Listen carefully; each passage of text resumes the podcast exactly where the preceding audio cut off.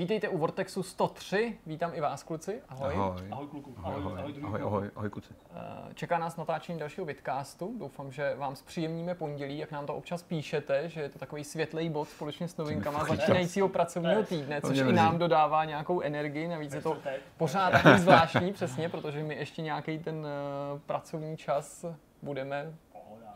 Budeme Čtvrtek je víkend. Jo, takový malý víkend. Kluci, co nás čeká v tomhle vidcastu, Petře? Eh, Pokud jde o téma, tak já jsem tenhle týden hrál Outer Worlds, takže jsem si nepřinesl nic sem specifického. Tak jsme se dohodli se Zdeňkem, že se budeme povídat nad rámec recenze o Call of Duty Modern Warfare, respektive nějakých dojmech z multiplayeru, protože ty si myslím, že jsou docela, docela zásadní, aspoň teda z mé strany. Eh, Vy už víte výsledek, pravděpodobně co se týká. Předpokládáme, Trošku se pokud předpokládáme. náhodou ne, jako, myslíme si, že, O víkendu vyjde recenze. že by měla být recenze Dobrá. dříve než tento vidcast. A když se, tak se můžete odkázat na tenhle vidcast a, a, napálit nás. Nicméně jako, jako na úrovni dojmů, než nějakého hodnocení tentokrát. Takže No to je vidět, že se stále vybojoval přece jenom k mimořádnému výkonu, protože říkal, že hrál jsem Outer Worlds, neměl jsem na nic čas, ale přece jenom to, že si investoval nějaký čas do Call of Duty značí, nebo předznamenává, že vás to asi oba muselo bavit. Já se třeba jako těším mohlo. dneska večer domů, jako fakt, že prostě jako po celém dni tady v práci jako vypnu a zapnu a budu hrát. Jako já Jasně. Jako myslím, že fakt jako dnešní noc prostě věnuju ještě té hře. Mňam. Pak, eh, další blok. To bude tvůj, Jirko. Konečně bude jako velký téma. Uh, nad rámec taky recenze. Mhm. A co to bude, Jirko? Bude to hra? Budeme si povídat o Death Stranding, což je takový jako zajímavý pro nás. My jsme to titul. trošku tady řešili se Zdeňkem, vlastně jako jestli je to žádoucí, aby jsme to rozebírali, když vidcast vyjde v pondělí, to znamená recenze už bude od pátku venku, co můžeme do, k té recenzi přidat, co si říct, ale vlastně zároveň se ostýcháme zatím říct úplně všechno nebo bavit se o té hře bez obalu logicky, protože vy, pokud sledujete tenhle vidcast, když je aktuální, když vychází, tak ještě nemáte možnost Death Stranding hrát a to my maximálně respektujeme ctíme tohleto, že prostě nechcete, aby se vám příliš vyzrazovalo. Takže tohle povídání bude tu recenzi spíš doplňovat. Rozhodně ji nemá jako v recenzi jsme se vyvarovali spoilerů, v recenzi jsme se vyvarovali prozrazování a tohleto další povídání nemá být jejím protipólem, nemá jako vypráskat všechny ty podrobnosti, spíš má jako takovou už eh, hovorovější formou třeba převyprávět nějaký ty historky. Mm-hmm. No a co se týče rozhovoru, tak eh, jsme si k němu uh, přizvali uh, Jana Hovoru, člověka, který stál u zrodu Bohemia Interactive, takže samozřejmě velká část toho rozhovoru se týkala právě Bohemky, eh, týkala se Flashpointu, týkala se Army, týkala se prostě věcí, které Honza v Bohemce dělal, ale vzhledem k tomu, že Bohemce už nepracuje nějakou dobu, tak jsme samozřejmě pak povídali v té druhé části o virtuální realitě, o augmentované realitě a o pohledu jeho, co by eh, vývojáře aplikací pro virtuální augmentovanou realitu v jeho společnosti Pocket Virtuality, která se ale nezabývá hrama. Eh, Zabývá se eh, vlastně nějakým softwarem, který se dá využít například on říkal, ve Škodovce, ve zdravotnictví. Medicína, a tak průmysl dále, tak obecně. dále. Takže prostě průmyslové využití virtuální reality. A myslím si, že to bylo hodně zajímavý. Eh, Ten rozhovor navíc i končil tím pozitivním, eh, pozveme se tě Honzo ještě jednou, protože opravdu bylo co rozebírat. A myslím, že z obou těch světů, který jsme eh, se tam nějak jako dotkli. A hnedka na úvod musím říct, už takhle dopředu, že první část toho rozhovoru bohužel uh, bude lehce poznamenána tím, že se nám jaksi nepodařilo správně zachytit uh, zvuk přímo z klopových mikrofonů, mm-hmm. takže bude z jedné ze záloh, máme dvě vždycky, tak uh, jedna z těch dvou záloh, která bude lepší, bude použitá. Já udělám úplný maximum, aby se to dalo poslouchat. Samozřejmě uh, jednak, uh, aby vy jste měli zážitek, ale taky uh, samozřejmě s nějakým jako respektem k tomu hostovi. Hmm. Takže udělám maximum, aby ta první polovina, uh, byť to bude znát, tak ale byla, byla poslouchatelná. A je, to je, je to výsledek selhání techniky, nikoli opomenutí, byť to samozřejmě nic jako neřeší ve výsledku, A- tak pocit, že tam odchází disk totiž a že občas prostě mu hrábne, přestane nahrávat a tím se zruší to nahrávání. Mhm. Mm-hmm. Asi to je ten důvod. Tak, dobrá. Pojďme tedy rozebrat první téma. Teď jsme se tady eh, s klukama dohodli, asi tak před eh, 15 vteřinama, že první téma eh, tady nakonec bude Death Stranding, tedy hra Hidea Kojimy, Kojima Productions. Eh, Budeme se bavit o hře, kterou eh, samozřejmě jste viděli na spoustě trailerech, ale, ale to zajímavé je to, že Jirka ji dohrál a může o ní teď mm. v rámci té recenze říct ještě něco víc, nebo mm. možná, eh, jak to tady říkal v úvodu, trochu hovorově, okomentovat některé věci. Tak eh, pojďme na to. Eh, Samozřejmě teď se sluší asi říct, že ta hra od nás získala známku 10 z 10. 10 z 10. To je samo o sobě samozřejmě událost, je velký. něco, co možná někteří hráči čekali. Někteří naopak třeba po zhlédnutí těch uh, dalších videí, gameplay ukázek mm-hmm. z Tokyo Game Show jmenovitě uh, spíš začali váhat, protože říkali, nějaká simulace, prostě poslíčka, který Hmm. hmm. v krajině Pošťák. přináší nějaký bedny. Jirko, eh, já vůbec nevím, z které strany to vzít, ale Možná můžeme do toho možná hodnocení pojďme, klidně. pojďme k tomu hodnocení a pak asi možná se teda dostaneme, co to je za hru, Mm, co to je za, za žánr, nebo jako, co tam teda děláš? Určitě je nutný říct, že Death Stranding to neměl jasný. Já vím, mm. že to je prostě věc, která se objeví nepochybně v těch komentářích a že asi to budou zmiňovat nejen ti, kteří si v takovou známku doufali, nejen ti, kteří si ji přáli, ale třeba i ti kritici, ačkoliv tu hru třeba neměli ještě možnost hrát nebo předpokládají, že se jim třeba nebude líbit, takže budou jako předjímat, že eh, novináři tak říkajíc jako podlehli kouzlu té osobnosti a nadržovali Hideo Kojimovi. Myslím si, že to není můj případ. Jo?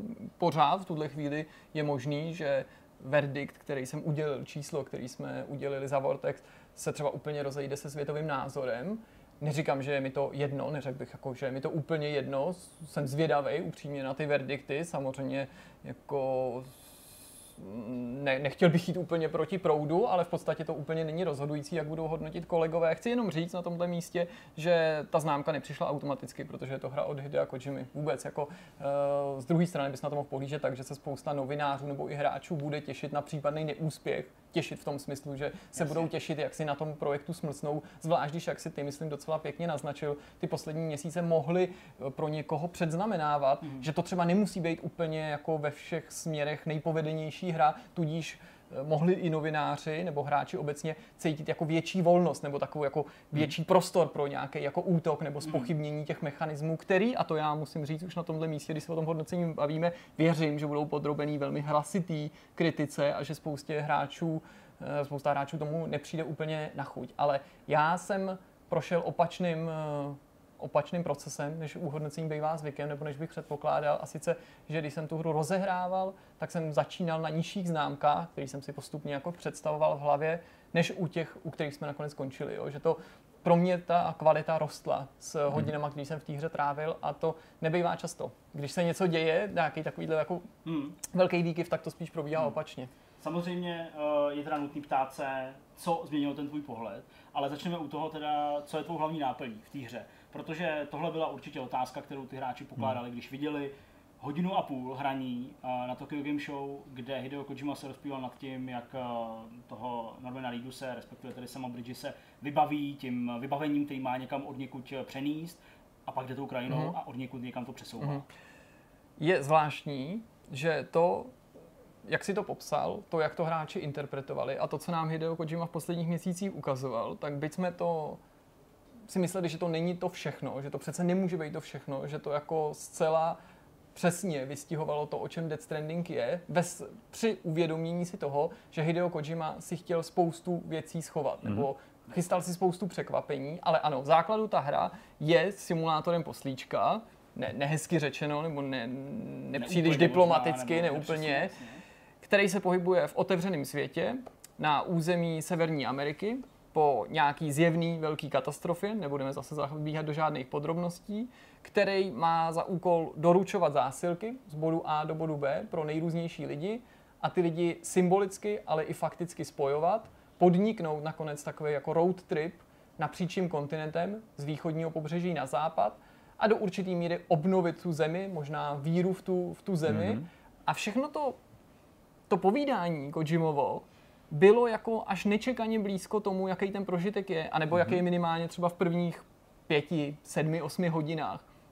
To znamená prostě, skutečně je to o té cestě. Tu největší výzvu představuje tedy překonávání toho terénu, který je zrádný, divoký, nebezpečný. Ten svět je jako velmi, velmi záludný a velmi jako pestrej.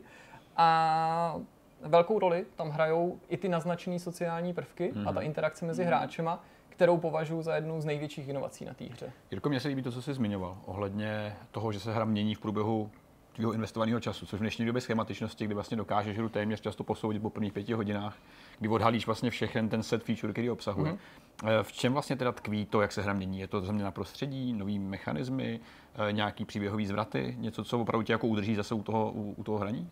Tvoji pozornost nepochybně udrží příběh, který mm-hmm. je jako vynikající a asi nejvíce blíží, neříkám, že tohle je jako ta jednička, ale v takové té skupině těch titulů, který můžeme jako bez, bez nějaký nadsázky srovnávat s filmovým průmyslem i Hmm. s ohledem na herecký výkony, hudební doprovod, výpravu jako takovou. Teď nemluvím jenom o tricích nebo kvalitě grafiky, ale úhly kamer, prostě vůbec kompozici, mm-hmm. scénář jako takový, tempo vyprávění a i skutečnost, že navzdory tomu, že čelíš se naprostému neznámu, prvních několik hodin, nikoli první minuty nebo desítky minut, ale celý hodiny čelíš naprostému neznámu a série otázek a obáváš se toho, co je pro dnešní hry, ale i filmy a seriály běžný, to znamená, že nikdy nepřijdou smysluplné odpovědi, nebo že možná nepřijdou žádné odpovědi, tak ten příběh je, dá se říct, nebo ty události, ty věci, ty záhady, téměř bez zbytku vysvětlený. To považuji u mysteriózních příběhů za jako nevýdaný, nebo jako jakkoliv by to mělo být samozřejmě, že se nám těch vysvětlení v poslední době nedostává. Ale je to i v tom gameplay, ty změny. Okay. A Ještě než těm uh, gameplay změnám přijdeme, tak uh, jenom ještě u těch uh, filmů, nebo ty to připodobňuješ k filmům, uh, odráží se to i v délce třeba těch cutscén, jakože uh, opravdu si sedneš, 40 párkrát minut třeba povídání. koukáš jako na nějaký film? ty cutscény jsou opravdu velmi dlouhý. Ok. Jsou tam samozřejmě i nějaký kratší, jsou tam i jako jednodušší kratší, dialogy, dialogy ve smyslu, kdy jenom nabíráš nějakou misi, nějaký quest, nějakou tu zásilku a je to řešený uh, skromnějším způsobem, Ano. ale ty cutscény pravidelně mm, přerušují tu hru, jsou velmi výpravný, ty herci v nich velmi dobře hrajou, mm-hmm. jsou skutečně předehraní ty scény, nejde jenom o dobrý dubbing, ale o skutečný jako emoce, které ti předávají. Mm-hmm. Skutečně i ta grafika, ta technologie samozřejmě tomuhle velmi prospívá, prostě uh, té uvěřitelnosti toho zážitku, že se ve, z- v těch obličích těch herců zračí ty emoce, jo? Mm-hmm. velmi, velmi přesně to ta grafika umí jako předat, nebo mm-hmm. velice autentickým způsobem, když ty postavy pláčou, když jsou nešťastní, když jsou znepokojení, když se bojí, tak uh, nepůsobí úsměvným dojmem, když se shledají, mají radost a tak dále. To všechno opravdu jako podle mě funguje a ten příběh je jako velkým, velkým tahounem, ale je potřeba počítat s tím, že ty animace jsou stejně jako série Metal Gear Solid rozsáhlý, obrovitánský konec, který jako graduje několik hodin doslova a je třeba přerušený už jako mm, méně grandiozníma hratelnýma sekvencema a hodně samozřejmě buduje hlavně ten, ty, ty, tu závěrečnou animaci nebo ten pocit jakýhosi vyvrcholení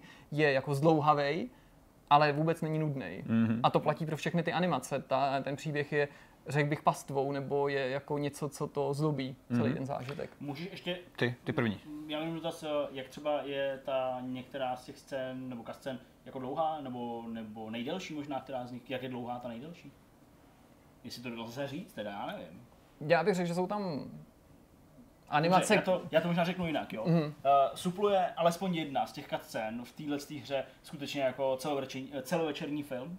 Myslím, že závěr by skoro vydal svojí stopáží na celovečerní film, nebo ho možná překonal, s opravdu s jenom s drobným gameplayem. Jasně. S tím, že ale to by nebyl celovečerní film, protože to je skutečně jenom závěr a ten No, by bez, rozumím, bez jde všech těch událostí stopáž, předtím jasně. nebyl. Což je další věc, že eh, bavíme se tady o hře, která má velice blízko filmu, ale její adaptaci si navzdory tomu, nebo možná právě proto nedokážu představit, protože ta hra trvá eh, minimálně 30 hodin dohrát, včetně mm-hmm. samozřejmě sledování těch animací a díky tomu je do běžný stopáž, běžného filmu, i kdyby neměl dvě hodiny, ale tři hodiny, zcela jako nepřenositelná. Mm-hmm. A navíc ty animace, jakkoliv jsou skvělý, jakkoliv ty cutscény prostě jsou tou třešínkou na dortu tohohle toho zážitku, ty by nebyly tak působivý, kdyby tam nebyl ten gameplay. Protože já si myslím, ten- že ten gameplay jasně. prostě nestojí na druhý koleji a ano, já i v té recenzi jsem prostě zmiňoval, jako neměl jsem asi obavu o Kojimu vypravěče, měl jsem obavu o ty herní mechanismy a to se naštěstí jako ty mý obavy nenaplnily, byť jsem se třeba počítal spíš mezi ty skeptiky, ale to si myslím, že to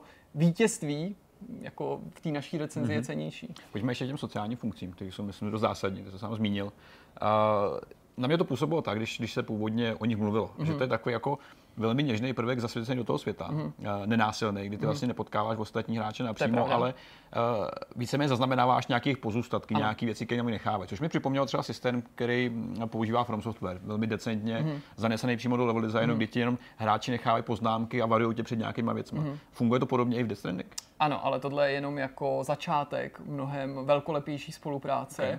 Která se během toho tvýho hraní stává důležitější a důležitější, mm-hmm. která je zajímavá esteticky, na pohled, funkčně. Ty hráči si skutečně pomáhají. Je to singleplayerová hra, příběhová hra, kterou si dneska nedokážu představit eh, bez těch online funkcí. To je neuvěřitelný paradox. Aha. Já bych to nechtěl hrát bez té multiplayerové části, jakkoliv je to samozřejmě možný, ale když já nevím, zahaproval internet nebo se mi to odpojilo, tak jsem se samozřejmě okamžitě šel připojit, abych mm-hmm. byl součástí té takzvané chirální sítě, kterou ty tam postupně aktivuješ, protože ve chvíli, kdy to aktivuješ, tak právě máš přístup i k těm výtvorům, jak ty říkáš, pozůstatkům těch Okay. ostatních hráčů a vy doslova měníte ten svět k lepšímu. A já bych vůbec nebyl překvapený a já nechci zabíhat do obřích podrobností, jak vše, jakýma všema prostředkama si můžete pomáhat nad rámec té recenze, něco málo tady zmíním. Nebyl bych překvapený, kdyby tam byly další, další závěry. Něco na způsob eh, prostě toho, co bylo v Metal Gear Solidu, to znamená nějaký to nukleární globální ozbrojení, kdyby hráči měli možnost v dalších Jasně, měsících jako pokračovat, pokračovat. nějak Jo, a ten jo. svět ještě nějak Ok. proměnit nad rámec toho, co si my teďka Mhm. po těch prvních týdnech eh, v tom recenzenském kolečku dokážeme představit. Byť se v tom světě samozřejmě pohybuje spousta lidí a to, co že Hideo Kojima na to kontrol řekl, jakože rozdáváte si lajky, najdete žebřík, najdete jinčí to bylo pravda. Mhm. A víc neřekl, protože prostě nechtěl vyzrazovat. Jasně. A já taky chci, aby to každý prožil až sám, ale něco málo přece jenom nutný říct, aby bylo pochopení, že tohle by samo o sobě na nějakou velkou evoluci asi nestačilo, nebo bychom to Ano, neměli tak zásadně. A když víš, jak se ten svět začne proměňovat, když si uvědomíš, že ty se můžeš dělit o své věci s ostatníma a velmi jim tím pomáhat a oni ti to vrací zpátky a Mhm. že to, že ti někdo něco o lajku nebo to, ty někomu, to není jenom jako tady nějaký sociální status, to není jenom jako, že jsi oblíbený, to není výraz tvý popularity, to je něco, co ti v té hře a v tom jako fungování v tom světě může pomoct. Mhm. To, že ty můžeš využívat stavby ostatních věcí, vehikly nebo ostatních lidí, vehikly ostatních lidí, to, že ve vhodný moment, na vhodném místě, v, eh, úplně jako na konci sil, ten tvůj sen narazí na nějakou stavbu, kterou tam někdo zanechal, se kterou si ani nepočítal, která Mhm. může naprosto změnit průběh tvý mise, kde prostě maličkosti, jedna opravací sada, jeden tahle věc rozhodne o úspěchu nebo neúspěchu. To je to ti nechává prožít úplně nový jako situace ve hrách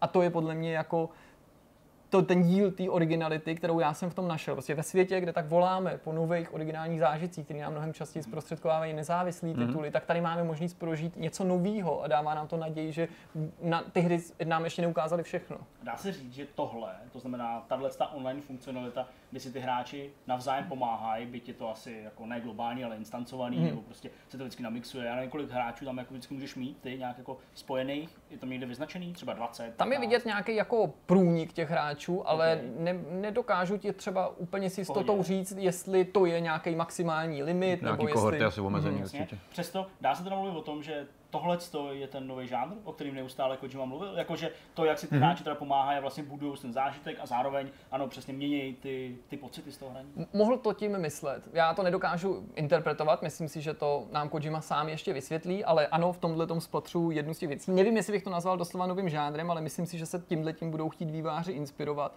Myslím si, že mnoho nového je ale i v tom pohybu tou krajinou, protože šlo by říct hanlivě, že je to hra, ve které chodíš jenom tam a zpátky, že to je hra o chození. Ale v žádné hře ještě chození a překonávání překážek, myslím tím environmentálních, nebylo tak zábavný pro mě jako v Death Stranding, protože v normální hře nepřemýšlíš o tom, jako jestli je na cestě řeka, samozřejmě jako všimnej si, když je tam prostě propast, kterou nemůžeš překročit, jo, ale ne, neřešíš drobný stoupání, drobný klesání, mm, kromě Falloutu a takovýchhle her a nějakého max zatížení, že se postava zpomalí, neřešíš náklad, jeho vyvážení, neřešíš prostě to, jestli ten eh, povrch je kluský, neřešíš to, jestli začalo pršet a někde ti to uklouzne, neřešíš to, jestli postava zakopne. Tady je zcela nový přístup k jako k chození po světě, jakkoliv to může znít úsměvně a chození je zábavný, ale Samozřejmě to chození není tím, tím jediným prvkem té hratelnosti a pokud někdo měl obavy, že teda, protože se tam bude jenom chodit, tak tam určitě nebude, já nevím, žádná akce, nebo tam nebudou survival prvky, nebo tam nebudou stealth prvky, pro který je Kojima proslulej,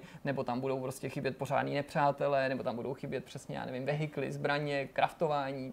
Nebojte se, všechny tyhle věci tam najdete taky, jenom prostě asi není žádoucí vyzradit si všechno.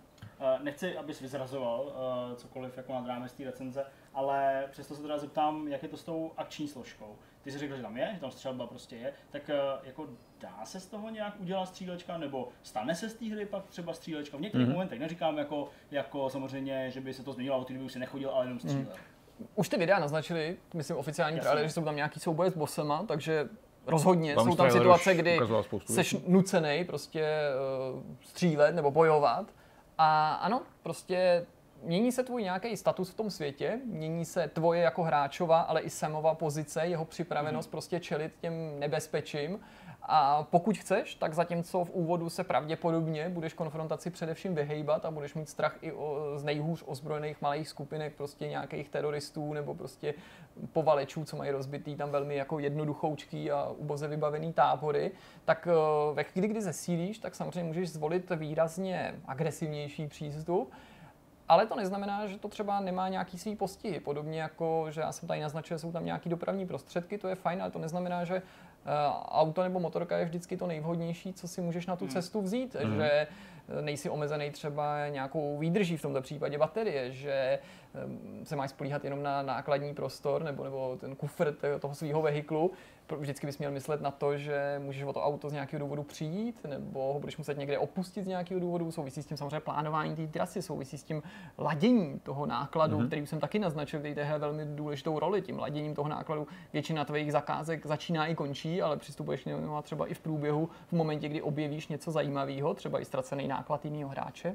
abych okay. jako navnadil a máš pocit, že to je věc, kterou chceš sebrat a donést ji někam, takže jít prostě jako zatížený na, na prostý maximum je jako, může být velmi ošemetný a může se ti to vymstít, mm-hmm. protože eh, samozřejmě nemůžeš pak jiné věci třeba sbírat a navíc ta tvoje pohyblivost v tom terénu, schopnost někomu utíct nebo vypořádat se s nějakým nebezpečím je velmi snížená. Co třeba zajímá i mě, je, jak je vlastně Death Stranding strukturovaná jako hra ve smyslu misí, kapitol, jak vlastně přecházíš určitých příběhových eh, částí do druhé. Je to vymezený přesně nějakou oblastí, ve které se pohybuješ, nebo nějakým časem, nebo přesně nějakým jako příběhovým zvratem, který to všechno přetne a posune tě dál? Posuny v kapitolách jsou daný splněním určitých jako příběhových zakázek, cílů, okay. hlavních zakázek. Obecně ten příběh ty hlavní zakázky posouvají a není pro tebe nikterak těžký. Je to naopak velmi snadný odlišit příběhový a hlavní zakázky od nějakých vedlejších. Samozřejmě, mm-hmm. když mhm. plníš ty vedlejší, tak se nemusíš obávat toho, že by se ten eh, čas posunul někam dál. A opačně, dá ti ta hra třeba na vědomí, jako dokončením téhle už se posuneš v kapitole dál a všechny vedlejší místa už nebudeš moc plnit? Ne, ne. jednak uh, obecné rovině je možný, že si někdy uzavřeš k něčemu cestu, ale jakoby k nějakému hmm. plnění hmm. nějaký mise, nějakým tvým jako rozhodnutím nebo naopak možná nějakou tvojí nečinností, okay. ale jinak jako je možný se vracet i mnoho hodin po k misím vedlejším, který si třeba nesplnil. Okay. Ti zůstávají prostě někde jakoby v nějakém seznamu nebo prostě Vrátí ty se na místo toho zadavatele, přesně jasně, tak. Jasně. E, nicméně, pokud jde o to, jestli si uvědomíš, že se kapitola posune dál, tak ne vždycky. Někdy to můžeš trochu vycejtit. Mm-hmm. Mluví o tom postavy, mluví o nějakém třeba velkém kroku, jo, tak, nebo je tam nějaký jiný náznak. Nová kapitola. Jindy to ne, nevycejtíš. Může to přivést třeba možná nějakou frustraci částečně, nemyslím si, myslím takovou příjemnou frustraci v tom smyslu, že přichází neočekávaný zvrat. Hele, co by to mhm. bylo za zvrat, kdyby tě na ní někdo upozornil, Přesně, jo? Takže no, ano, jsou tam situace, kdy přejdeš z kapitoly do kapitoly a neuvědomuji si, že ta další následuje, ale ne, nemyslím si, že bych si někdy řekl, mm. jako chtěl jsem být v té předchozí kapitole. Ne, proč? Jako, spíš se tam staly věci, že jsem nabral zakázku, která třeba se nakonec vyvinula úplně jiným směrem a souviselo mm. to s nějakým zvratem a kdybych třeba býval věděl, mm. že se bude dít tohle, tak jsem, já nevím, šel ještě dělat něco jiného, ale zase by mě to nepřekvapilo. Mm-hmm. Já jsem se na ty mise, který teda, jestli to přeskočí nebo nepřeskočí, ptal i z toho důvodu, že Hideo Kojima se před vydáním té hry mnohokrát nechal jako slyšet, že uh, skoro až jako nehezky vůči vlastním kolegům nějakým, že ta hra nebude mít game over, protože mm-hmm. game over znamená selhání designéra. Jak to je v uh, Death Stranding? Můžeš teda potvrdit, že tam není game over? Hele, možná tam není napsáno game over, ale ne, ne, mm. není to tak, že ta hra jako že v ní neexistuje hráčovo selhání, že v ní nemůžeš selhat a že v ní se nevracíš třeba k checkpointu, a že v ní něco neopakuješ. Selhání je někdy potrestaný, okay. může být potrestaný různýma způsobama, protože pokud ty selžeš, a nechci právě specifikovat, jakým způsobem, ale můžu jenom naznačit, že selhání nemusí nutně znamenat ztrátu života, ale třeba ztrátu důležité zakázky, Jasně. tak se stanou různé věci. Což je zajímavý z toho důvodu, že prostě není to vždycky jenom automatický checkpoint a návrat na to a prostě you died a prostě mm-hmm. něco takového. Ale na druhou stranu není pravda, nebo si nelze to představovat tak, že na každou situaci, na každý eh, herní moment a na každý jako nezdařený pokus o vyplnění něčeho, zakázky, splnění nějakého úkolu nebo co já vím, prostě pokus o útok na nepřátelskou frakci, že má hra odpověď nějakého inovativního typu. Je tam hmm. jeden, dva docela zajímavý inovativní výstupy na tvůj vstup, představující nějaký neúspěch, hmm. který jako jsou typický pro Death Stranding a jsou zcela originální ve světě videoher a o nich si i dokážu představit, že by se mohli zase tím inspirovat vývojáři, mm-hmm, nespracovávat to úplně stejně. Uh, někdo to určitě i bude vnímat jako nějaké odpouštění, protože některý představují, nebo můžou v určitých situacích představovat zjednodušení, mm. ale prostě není pravda, že jako tam třeba nejsou checkpointy, nebo že tam není game Jasně. over. Ano, game over tam jako je, ať už se tak jmenuje, nebo ne, je tam prostě to není spoiler, prostě přijdeš ano. o nějakou z mnoha jako zakázek nebo věcí, která jako je nenahraditelná, tudíž nestačí se jenom vrátit do základního tábora pro novou hra, pokračovat hra ti řekne prostě tak, tohle je jako prostě nesplněný úkol, prostě jo. reset a začínáš tam, kde jsi prostě je... byl předtím. Nemá to vždycky Kojima vymyšlený Chápu. tak, že o zakázku si při, ale přišel, ale někdo se někde objeví a zachrání a ty pro ní někam jdeš. To ne. No to je možná trochu škoda, ale OK, dobře, tak uh, snad na to třeba hráči zapomenou, že tohle takového Hideo Kojima říkal. Uh, ještě bych se chtěl vrátit uh, k tomu příběhu, ale já teď nechci, aby samozřejmě hmm. ho jako tady nějak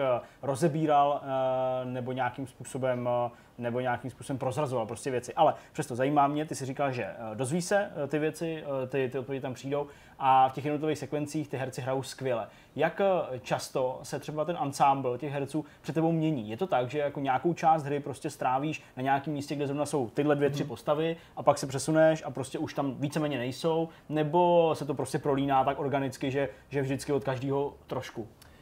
Je to různý. I díky tomu, že já bych řekl, že v průběhu té hry, ne po celou dobu, ale minimálně v první půlce jsou ti představovaný stále nový a nový postavy a někdo i v té druhé půlce, mm. kdo tě třeba předtím ani nekontaktoval, anebo jenom na dálku. A s některýma postavama seš častěji v kontaktu, ale třeba jenom právě vzdáleně, prostřednictvím nějakých těch jako holoprojekcí a prostě nějakých telefonátů, když to tak řeknu. A s některýma jinýma se potkáváš častěji osobně, nebo se jenom v nějaký moment toho té hry a toho příběhu mm. setkáváte Jasně. osobně a pak tvoje kroky tě zavedou někam dál a už s tou osobou nejsi v tak těsném kontaktu. Ale tě postavám o nichž bych si čekal, že jim má být věnovaný důstojný prostor, ať už protože ta postava byla nevím, nějak akcentovaná v těch trailerech, ano. nebo se nám zdála zajímavá, anebo jí stvárňuje nějaká zajímavá mm-hmm. osoba, ať herec nebo režisér, tak můžeš počítat s tím, že role těch jako skutečných osobností, a teď nemluvím o nějakých kameách, nějakých celebrit, je jako důstojná a že jako nebudeme zklamaný. No. Mm. Okay. Já se asi nechci ptát nic dalšího. No, protože... já, já, takhle, jako já mám spoustu otázek. Já chci vědět spoustu věcí, ale bojím se na ně zeptat. Uh, pláž, velryby, Mats Mikkelsen, tanky, uh, proč Guillermo má v ruce nějakou tu panenku, BB, uh, to mě taky zajímá hodně BT, co to znamená, jak tam lítají ty, takový ty ve vzduchu, pak ten s tou zlatou maskou, proč ji oblizuje, to mě taky docela zajímá. Conan O'Brien. Conan O'Brien, Jeff uh, ten déšť, to je taky docela jako... Hmm, no, ten co, druhý svět. Uh, ten druhý svět, přesně tak, co, co, co ještě, ještě vyšlo. Proč některá část té hry je černobílá, to je taky jako zvláštní. Uh, jestli je svalnatější Normandy jasně. jasně eh, kadění, čůrání, sprchování, uh, ty houby, které vyrostou vždycky, když tam jako něco počůráš, dáš se jíst ty houby. Jasně, uh, proč, to je dobrá otázka, dej se uh, Jasně, no pak samozřejmě takový to jako uh, zpívání tomu, tomu BBmu, jako jestli tam je furt, nebo se zpívá pokaždé něco jiného. Uh, co ještě? 20 otázek. Je to hodně, no, je to hodně. Já fakt prostě hořím nedočkavostí povídat si o tom s dalšíma lidma a zároveň eh, při každý větě vážím slova, no. jestli neříkám příliš, protože bych vám strašně rád tu hru za sebe prodal. Neříkám, že vás bude bavit, nebo že budeme mít všichni stejný názor, nebo že ta hra nebude polarizovat. Asi bude Pokud do značné míry. Tak ale pro dobro všech, kteří to budou teprve hrát, prostě nemůžu být konkrétnější, protože chci, aby to všichni Jasně. prožili co nejvíc tak jako já. Ale mm. musel jsem říct aspoň něco, Určitě, abych ve vás budil ale... tu tužbu prožít to. Ale fakt jako zajímejte se o tu hru co nejméně, Mm-hmm. To v tomhle případě víc než kdy jindy platí, že je to jako dobrý obrnit se proti spoilerům, proti přílišným informacím, protože nejde jenom o ty příběhové spoilery, jde i o ty gameplay spoilery. A čím mm. méně o tom mhm. světě budete vědět, tím víc vás bude bavit to, to nadšení z takového toho pionýrského objevitelství, z toho, že skutečně budete mít pocit, že zkoumáváte nějaký úplně neznámý, nebezpečný, neprobádaný svět a budete si užívat i to, jak se mění ta perspektiva z toho, že jste si říkali, že tohle je tam strašně daleko a pak najednou se vám tohle zdá blízko, nebo tohle je strašně nebezpečný a pak to přebije něco úplně jiného, nebo něco něco, z čeho budete mít hrůzu. zvládnete a naopak něco, co jste považovali za, za banální, tak se vám stane nějakým strašákem. Tohle povídání ukončíme ještě takovou informací pro vás speciálně, pokud byste se chtěli ještě dozvědět. A zase jenom z toho úseku, ze kterého vlastně probíhala ta uh, recenze, uh, něco víc a vidět tu hru v chodu, tak ve čtvrtek tenhle čtvrtek eh, padá embargo na streamování, mm. možnost toho ukázat. Je tam teda opravdu vymezeno, že to musí být z nějakého konkrétního je to úseku. prolog a kapitoly 1, 2, 3 je nutný říct asi z 16 nebo 17, já nevím, je to skutečně jako- jasně. jako... I v těch recenzích jsme museli, nebo v té recenzi jsme museli použít záběry jenom z tohohle jako relativně hmm, malého výseku. Takže uh, my to budeme streamovat, uh, pravděpodobně se nedostaneme asi nějak extra hyper mega daleko, ale rozhodně nebudeme streamovat pouze jednu hodinu, hmm. budeme streamovat díl a jste srdečně zváni, ten stream prostě začne někdy, někdy někdy kolem poledne, něco takového, tam myslím nějak mm-hmm. padá to embargo, myslím přesně ve 12, mm-hmm. takže se asi pokusíme na to embargo, ale budeme ctít to, že jako ne všichni budete mít ve 12 často sledovat, takže proto to malinko protáhneme a případně to budete moci sledovat ze záznamu. Takže budeme streamovat ve čtvrtek 7. den před vydáním té samotné hry, která teda vychází pak v pátek 8. Dobrá. Tak jo, tak to je všechno. Petře, nevím, jak navážeme naším Call of Duty. Teď Nemáme šanci jako uspět, ale budeme se snažit samozřejmě. Se nedá překonat tohle. Pojďme na další téma. Už na začátku jsme prozradili, že v dalším bloku si budeme povídat o Call of Duty, konkrétně o multiplayeru, takže kluci, já jsem zvědavý, samozřejmě co mi o nejnovějším dílu této populární hmm. série od Activisionu řeknete. Jak už zde někdo naznačil, začnu tedy s Petrem. E, jako první mě možná zajímá, jak to, že jsi i v tak svým nabitým jako diáři a kalendáři, když si přitom měl za úkol nějakou recenzi a Promiň, to extrémně... Něco ne, ne, ne, to vůbec, tak Dia... nemířím, ale protože vím, jak je to pro tebe těžký, si je to ten čas je, je, Jak to, že tě to tak přitáhlo, že jsi prostě řekl, že budeš s tím hrát paralelně i Call of Duty? Ten kontext podle mě se sluší asi přiblížit, protože já si first person střílečky nekupuju, day one, pokud vím, že nebudu hrát multiplayer, což se týká vlastně jenom Call of Duty a, a Battlefieldu. To jsou jediné dvě hry, které jsem si koupil při vydání a chtěl jsem je prostě zahrát ten daný moment. A pro mě vlastně první Modern Warfare, to úplně první, to původní Call of Duty 4, v podstatě nastavil úplně novou laťku uh, first person stříleček, těch onlineových, protože to byla za první hra, uh, která měla vůbec první takový robustní ten systém, ten motivační systém zatím, mimo tu hru samotnou, ve formě challenge, ve formě těch kustomizačních věcí, uh, upgradeování zbraní a podobně. To byla vlastně první hra tohle druhu, která to takhle nakopnula, kterou pak všichni používali jako benchmark a odráželi se vodní. Současně to byla hratelnost, která byla velmi dobře arkádová, přijatelná, ale pořád ještě skill-based. A Modern Warfare pro mě byla tím zasazením, tím, že to byla přítomnost eh, nebo nějaká velmi blízká budoucnost, velmi blízká budoucnost, eh, vždycky přitažila, protože mám prostě ten konflikt rád. Mám rád prostě reálnou techniku, reální zbraně, které jsou pro nás moderní a aktuální. A Sluší se dodat, že právě třeba první Modern Warfare bylo pro mě něco jako eh, Gran Turismo s autama. Byla hra, která mě přinutila se zajímat o zbraně tím, jak prostě jsem vždycky hrál, jak jsem řekl, sakra, to je hezká, a že jsem koukal na YouTube, jak se někdo střídí a podobně. Mm-hmm. A to jsem si chtěl ještě znovu zažít po dlouhé době, po opravdu dlouhé době, kdy se s Call of Duty stala ten šílená Space Odyssey, která byla vlastně absurdní a kdy lidi běhali po zdech a slajdovali všude možně tak to takový příjemný zase návrat zpátky na zem. A ty změny, které jsme vlastně eh, věděli, které se odehrají i v rámci Call of Duty před vydáním, to znamená třeba změny v, v gunplay, eh, který to mají úplně mnohem širší záběr, než jsme mohli čekat, že už se z té arkádový jak se stává taková trošku víc jako techničtější věc, protože ty zbraně už nejsou ani zdaleka tak plochý, jako bývaly. A Zdeněk to určitě potvrdí, že i v rámci jedné třídy, co zbraň, to trošku unikát nejen svojí povahou, ale tím, jak se prostě ovládá, jak zní a podobně. A ten samotný multiplayer aspekt je, je dost pozměněný právě tady tím, troufám si tvrdit. Ten, ten je nejzásadnější postavě v tom všem, protože ty, ty prvky uh, jsou přímo nabalení na to, jestli jsi opravdu schopný nějakou zbraň ovládat už to, už, už to souvisí s tím, že se změnila taková ta, ta, ten, ta metrika, který říkají, že TTK, ten time to kill, to znamená, kolik zásahů potřebuješ na to, aby si někoho zabil. A to, se, to je věc, která se radikálně zmenšila proti předchozím Call of Duty, kde už byla tak malá, ale dneska je opravdu, opravdu miniaturní a opravdu stačí kolikrát jeden, dva zásahy uh, zblízka a ta, ta postava zemře. Takže tady to je podle mě jedna ze změn, která ale dost uh, rozděluje i ty hráče samotný, protože Mohl by si namítnout, že eh, všichni umírají rychleji, to znamená, že i nováčci mají svým způsobem šanci zabíjet rychleji a mají být prostě šanci mnohem lepší. Ano, na papíře asi určitě. Současně ale do toho vstupuje právě ten aspekt toho, že ty zbraně jsou mnohem náročnější na ovládání. Samozřejmě ty první, co máš, dispozici, jsou dost tak vybalancovaný, vyvážený pro začátečníky, ale skutečně tady pořád hraje ten skill velkou roli. A my se hodně mm, vlastně dotýkáme toho, že, že, že multiplayer Modern Warfare je hodně označovaný jako, jako kemperský z nějakého důvodu. A já si části myslím, že tohle to má právě ten vliv, že ty lidi, kteří do toho přijdou jako první a neznají to, tak jsou z části vystrašení, protože strašně rychle umírají. Eh, lidi, kteří to trošku umějí, tak to vlastně dokážou rychle přebít a poznat.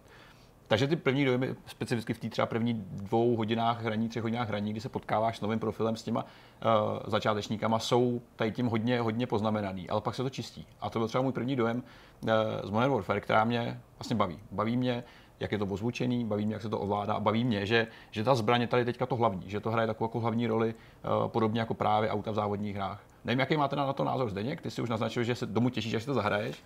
Jo, určitě. Ale zajímá mě, co tě na tom právě jako baví, co, co je to, co tě nutí se k tomu vracet. Uh, je, asi podstatný, je asi podstatný říct, že ty to hraješ na konzoli. Ano, já hraju na PC. Jo. A tvoje dojmy z toho, že ti přijde, že ty nováčci kempujou, se na PC v podstatě neprojevují, mm-hmm. pokud nehraješ s lidmi na, na, na konzoli. Jasně, aha, aha, a kempery okay. s konzolemi prostě poznáš. Jo? Jako, můžu dát stranou i to, že uh, třeba pomalej šmířej nebo něco takového, prostě pár už jsem jich samozřejmě tam potkal, narazil jsem na ně, ale spíš se někde krčej sedaj, mm. seděj a ty jim prostě nabíháš jako do připraveného zaměřovače. Yes. Takže uh, asi je to podle nějaká spíš jako konzolovější věc tohle, že ty lidi jako víc kempou, což jako si pochopil a dává Jasně. to smysl. Zároveň si taky myslím, že uh, nechci úplně jako, jako, jako předjímat, ale přijde mi, že prostě když hráš čistě s konzolovými hráčema, že to vnímání, a nechci říkat nastavení, ale vnímání toho TTK, toho time to kill, je podle mě trochu jinak než na tom mm-hmm. PC, protože mně nepřijde, že to je zas až tak strašně jako rychlý, mm-hmm. nebo že bych nezvládl po dvou zásazích se schovat a odhýlovat se. Pořád máš šanci reagovat. Uh, přesně, máš jako pořád šanci reagovat a mně to přijde jako vybalancovaný perfektně. Mm-hmm. Tak jak se to řešilo uh, třeba Black Ops, ale právě hodně se to právě řešilo Battlefieldu, mm-hmm. že jo, ze začátku se startem té hry, tak tady mi přijde, že to jako fakt chytili dobře. Uh, se zbraněma naprosto souhlasím, to postupné vylepšování těch zbraní je tam hrozně znát, je to jako uh, strašně důležitá věc a líbí se mi. Ten Guns samotný, ten mod je prostě skvělý. Jo, jako, určitě, když prostě vidíš přesně, teď máš to rozdělení na ty jednotlivé attachmenty a přidáváš to tam, to mění a tak dále. Všechno je jako, jako souhlas, ale co mě na tom jako baví nejvíc, je ta skutečnost, že ta hra prostě se jako nehraje na žádnou jako hardcore střílečku. Mm-hmm, ano. Možná tak umí být třeba v tom realism modu, kdy si jako vypneš ten interface a tyhle věci, ale prostě v zásadě si nehraje na žádnou uh, hardcore střílečku, což někomu může vadit a prostě hledali by třeba v Search and Destroy ten Counter-Strike, ale ten tam prostě nenajdou. Uh, mně to nevadí. Pro mě je to jako instantní hratelnost a hlavně, za co jsem fakt úplně nejvíc rád, že se jako zbavili toho vizuálního bordelu v té hře a je krásně vidět uh, ten pohyb, je krásně vidět prostě, kdo je nepřítel, je krásně vidět, kdo je tvůj teammate a jako i fakt, že těch map je tam třeba málo, což mm-hmm. je mhm. bod kritiky docela, tak uh, ti vlastně dovoluje tu hru relativně rychle poznat, ano. vědět, kde se pohybovat, odkud většinou přichází mm. někdo uh, další a celý ten pocit z té hry je jako hrozně příjemný. Mm-hmm. A to jsem neměl už hrozně dlouho. Hmm. U Call of Duty ani Battlefield. Hmm. Dneska jsme streamovali ve čtvrtek, jsme streamovali Battlefield 5, eh, já jsem zapl po dlouhé době, kvůli Pacifiku, který tam přibyl. A to je prostě jako stělesnění toho, co vlastně se mi na moderních střílečkách nelíbí. A to je prostě jako chaos. Ten tady není, ani v těch největších mm-hmm. modech, ani v tom, ani v tom, eh, v tom Ground Waru mně nepřijde, že by to byl až takový chaos. A prostě funguje to. Jo? Mm. Bavím se u toho, dokážu jako zabíjet ty nepřátelé, dokážu vyhrávat zápasy, prostě po dlouhé době casual střílečce jako si nepřipadá jako naprostá nula a nicka. Hmm. A je to určitě teda jako dáno tím nastavením, tím, jak ta hra prostě funguje. Jo. Takže za mě celkově ten pocit prostě. No. Ta instantnost je to, co podle mě dělá rozdíl, ten zásadní, protože to byl ten důvod, proč jsem během Autoworlds byl schopný si třeba odběhnout, zahrát si jeden meč, no, jasně, dva a vypnout to. A hele, máš úplně čistou hlavu, eh, to TTK funguje skvěle právě v těch normálních modech, jako je Team Deathmatch, ty klasické menší arenové věci fungují skvěle.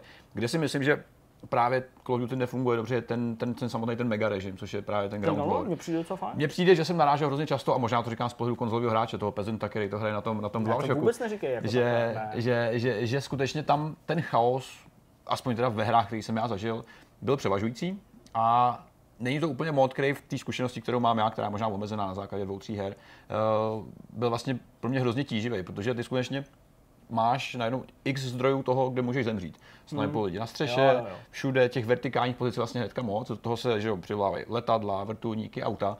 A já jsem prostě možná měl fakt smůlu a úplně hrozně jsem to odsedal a prostě jsem po prvních dvou hrách odešel dost vytočený, zpátky se uklidnil do toho svého TDM, který hraju docela často. A nikdy bych neřekl, že se půjdu uklidnit do Call of Duty. Hele, já mám svoji historii se střílečkama online a víc než ležitou. Hmm. Uh, rozbitý dveře, prokopnutý televize, bylo moje ve své době. Nicméně tady, jak jsi říkal, já vím, že nejsem ani zdaleka tak kompetitivní a tak dobrý jako, jako mladší hráči, kteří prostě mají ten čas a tu chuť tomu věnovat tu chuť samozřejmě, ten, ten samotný čas. hrám, Přesně, jako věnovat prostě- tomu prostě ten, ten, ten, tu Jo, dobu to, to je, a učit se. Kromě nějakých jako zkušeností a talentů je určitě trénink Ten- takovýchhle no jasně, prostě, strašně opakuješ dokola ty, tu rutinu, která v rámci těch map se dá velmi rychle nacvičit a na nějakým způsobem Hmm. jakže natrénovat. Ty už se z toho A- dotknul, mě by zajímalo strašně ty režimy, který teda jste si oblíbili a který ne. Ty už jsi to trochu naznačil, že Jasně. Team Deathmatch je tvůj oblíbený, Já jsem tradiční, naopak ne. já jsem velmi tradiční a držím se právě eh, Team Deathmatche, případně Domination, který mají prostě nějakou strukturu, aspoň pro mě. Hmm.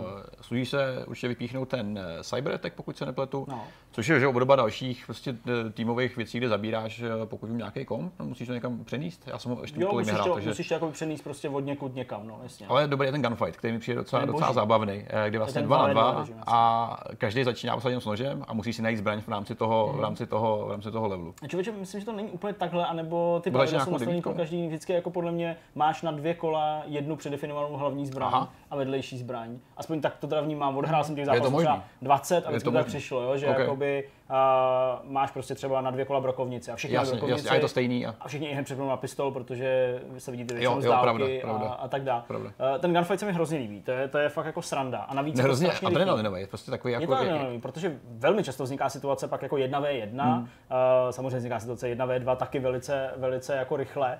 A to klačování prostě proti jako té přesile, i když jenom dvoučlený, tak uh, je hrozně adrenalinový, hmm. přesně tak. A navíc je to jako super rychlý. Jo. Jo, super rychlý v tom, že opravdu vám ten zápas na těch, uh, tuším, 6 bodů, tak vám to myslím nezabere jako díl než třeba 10 minut. A tím, že se mění ty zbraně, tak uh, je to vlastně po každý jiný hmm. to kolo. Ale pro mě zdaleka nejlepší je ten Search and Destroy, to je prostě věc, která mě jako klasika, baví no. zdaleka nejvíc, je to prostě klasika, je to jakože s bombou v zásadě, máš dva sajty, Ačko, Bčko, musíš najít, kde ta bomba je, jo, a tak dále, přesně, jako počkat, ubránit anebo zaútočit.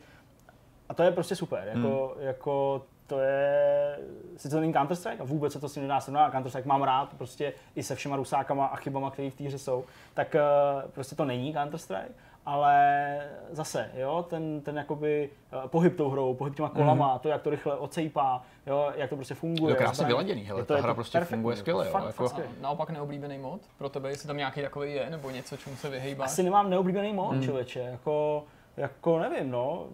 Těch Ground Warů jsem teda zahrál málo, málo, tím myslím třeba prostě 5-6, uh, a jako nepotřebuje úplně hrát, takže bych mohl říct, že jako tomu bych se třeba vyhnul, kdybych to viděl v tom playlistu, hmm. tak bych jako uh, to změnil, nebo prostě bych šel Hmm. někam dál, protože to je na díl, jo, to zase jako zabere nějaký čas, ale v zásadě tam jako nemám hmm. neoblíbený mod. Hmm. Ještě bych chtěl uh, načnout ten progression systém, protože ten byl vždycky Určitě. Velmi bohatý a tady má hnedka několik rovin. A já si úplně nejsem jistý tím, která je ta zásadní. My víme, že ty jak, jak leveluješ, tak tvůj profil samozřejmě nějakým způsobem roste a odemykáš zbraně, odemykáš nový killstreaky, řadu věcí kolem toho, které jsou samozřejmě asi docela zásadní, ale myslím si, že ten, ten sekundární uh, vlastně progression uh, režim je postavený na těch zbraních. Určitě. Ty zbraně samotné jsou možná ještě podstatnější než ty hlavní unlocky, které dostáváš. Protože my víme, že když vývojář říkal, že každá zbraň má třeba svých 50 vlastních eh, součástek a dílů, které na ně můžeš navěsit, původně se mi to zdálo jako, to je blbost, jak je to možný, ale skutečně to pravda je. A ten samotný gunsmith, ten, ten model, si můžeš ten, eh, tu zbraň otáčet, koukat se na ní, dávat na ní ty kamufláže, prostě fetiš pro lidi, kteří mají opravdu rádi query. Prostě chtějí, chtějí vidět zhmotněný před sebou Jo. a každý ten attachment i mění ten samotný vizuál, což je hrozně super. Takže nejenom, že mění i chování té zbraně, ale ta se mění před tebou vizuálně. A je to taky jako hrozně, hrozně pěkný, hrozně jako odměňující, když něco nového dostaneš, začneš ho používat. Nejenom, že to má ten funkční efekt, ale ještě to vidíš prostě v rukách. To je prostě fakt pěkný a než odemkneš všechno, tak s každou zbraní musíš nahrát stovky, možná tisíce kilů, aby se skutečně jako odemk to zásadní. Takže já si dokážu představit, že lidi, kteří jsou takový ty, ty, ten completionist, ten, jak jsme si tady dělali nějaký archetypy hráčů, kteří chtějí mít všechno, tak v podstatě Call of Duty Modern Warfare je teďka obdobou Forzy, která má tolik obsahu, že jí, kdyby si chtěl třeba jako dohrát kompletně s tím, že odemkneš skilly pro každý auto, hmm. tak je to velmi obdobný případ, protože naplnit ten samotný obsah, zvlášť v takovém jako rozsahu, bude extrémně těžký. Hmm, Já musím souhlasit, mně to připadá jako velice dobře zase rozložený, zase dobře vybalancovaný. Eh, Nepřijde mi, že bys musel jako úplně mega střílet a zabíjet strašně lidí, aby se jako dostal k nějakým To základním attachmentům, což je prostě docela příjemný, že jakoby ten vstup do toho, abys měl aspoň red dotku, abys měl aspoň Stačí prostě nějaký, nějaký prostě držák na zbraň, musí aby se trochu motivovat, tak, jako přesně, takže to je, jako, to je jako příjemný. A vlastně je to hrozně odměňující. A to, že vlastně každou tu zbraň musíš levelovat zvlášť, tak eh, to vlastně vstupuje i do té tvý hry, že vlastně ano. není pořád stejná. Jako jasně, může být, může prostě vzít MK, vylepšit si úplně pff, jo, Jo. Až, až do maxima a, a hrát jenom s ní, ale eh, já myslím, že každý, kdo v té hře stráví nějakou dobu, tak bude mít prostě chuť zkoušet ty jiné zbraně. ano. A to samozřejmě se, se, se týká i pistolí, jo? že jako nejenom, nejenom útoční uh, pušky nebo, nebo nějaký, nějaký ostřelovačky. Takže uh, to se mi taky hodně hmm. líbí. No a celkově i ty killstreaky, vlastně, které fungují zase jako vždycky, uh, to znamená prostě bez, uh, bez uh, nějakých komplikovaných věcí, prostě zabi čtyřikrát a tohle se ti odemkne mm. a když jsi moc dobrý, tak si prostě dáš uh, dva killstreaky, které se ti odemknou až po deseti kilech a jeden teda po těch třech, abys tam něco aspoň ano, měl. Jasně. Jo, sám si to Že i ten největší zoufalec si prostě minimálně něco odemkne. Přesně, sám si to navolíš, sám si to jako dáš a v kombinaci s tím, co všechno tady padlo, tak uh, i prostě já, jako, jako člověk, který Call of Duty hraje tak jako jednou za rok a vždycky tak třeba měsíc a něco a pak se vždycky vrátí k tomu Counter Strikeu, tak uh, i já, taková jako Call of Duty lama v podstatě, tak jako se k těm killstreakům díky těm killům no, dostávám jako organicky velice často, že prostě nemám pocit, že bych jako nikdy nedosáhl na ty dva, tři, pět killů jo. Jo, za sebou, tak aby se mi teda odevřel. A samozřejmě zůstávají že, i po smrti, když se mhm. odemkneš, tak prostě jsou tam a pak už záleží na tom, kde je chceš použít mm. a co, co, jako, co chceš použít. Takže eh, jo, jako v tomhle směru ten progression systém je velice motivující, funkční, dobrý a v ničem tě nepřekáží. Takže za mě úplně spokojenost. No. Ty killstreaky byly často problém, protože víme, že byly některý, zvlášť ty dražší v předchozích hrách, který byl opravdu jako nepříjemný v tom smyslu, že přiletěl nějaký chopper gun, což je typicky jeden z těch, eh, který lidi chtějí, že kdy ovládáš to, ten, ten kanon vlastně na té na helikoptéře. A byly mapy v předchozích hrách, typicky první, možná druhý Modern Warfare, který byl otevřený a ty si vlastně jenom chytal ty lidi, kteří se neměli kam schovat. A já mám pocit, že i tím level designem, tím map designem už tady to hodně vykrývají, že skutečně je spousta míst, kde se můžeš před takovými jako maniakálníma věcmi schovat a přečkat, než prostě odletí nebo než někdo zničí. Hmm. Takže i v tom jako pokročili dost, protože spousta těch aren je krytých, máš tam různý střížky, ventilace, kudy můžeš procházet, jaký hodně jako členitý a e, neexistuje možná jakoby třeba místnost ve hře, kde by si mu skutečně měl jenom jeden kout a jenom jeden vstup. Že těch různých úhlů, jak ty hráče vlastně vychytat, je, je vlastně docela dost. A i tohle pár, je... pár tam takových asi je. Ale asi jako určitě, minimum, to se bude ladit průběhu času. nebo něco, ale a to chápu, jsou no, extrémy, no, to jsou extrémy. Jako jinak jsou ty vlastně i ty, i ty normální uh, arény jsou dost velký. Takový ten, ten uh, já nevím, jak se jmenuje ta mapa, uh, jak máš ve prostředí, že jo, takovou ten barák, nějaký, nějaký do panství, ke kterému se vlastně dojíždíš i v rámci Team Deathmatche na těch čtyřkolkách, že jo? což je vlastně jako prvek, který byl nezvykle, jako na nezvykle velká mapa. Že jo? A hraje se třeba v 16 lidech, nebo 8 proti 8 klidně. Mm. Což je docela, docela fajn.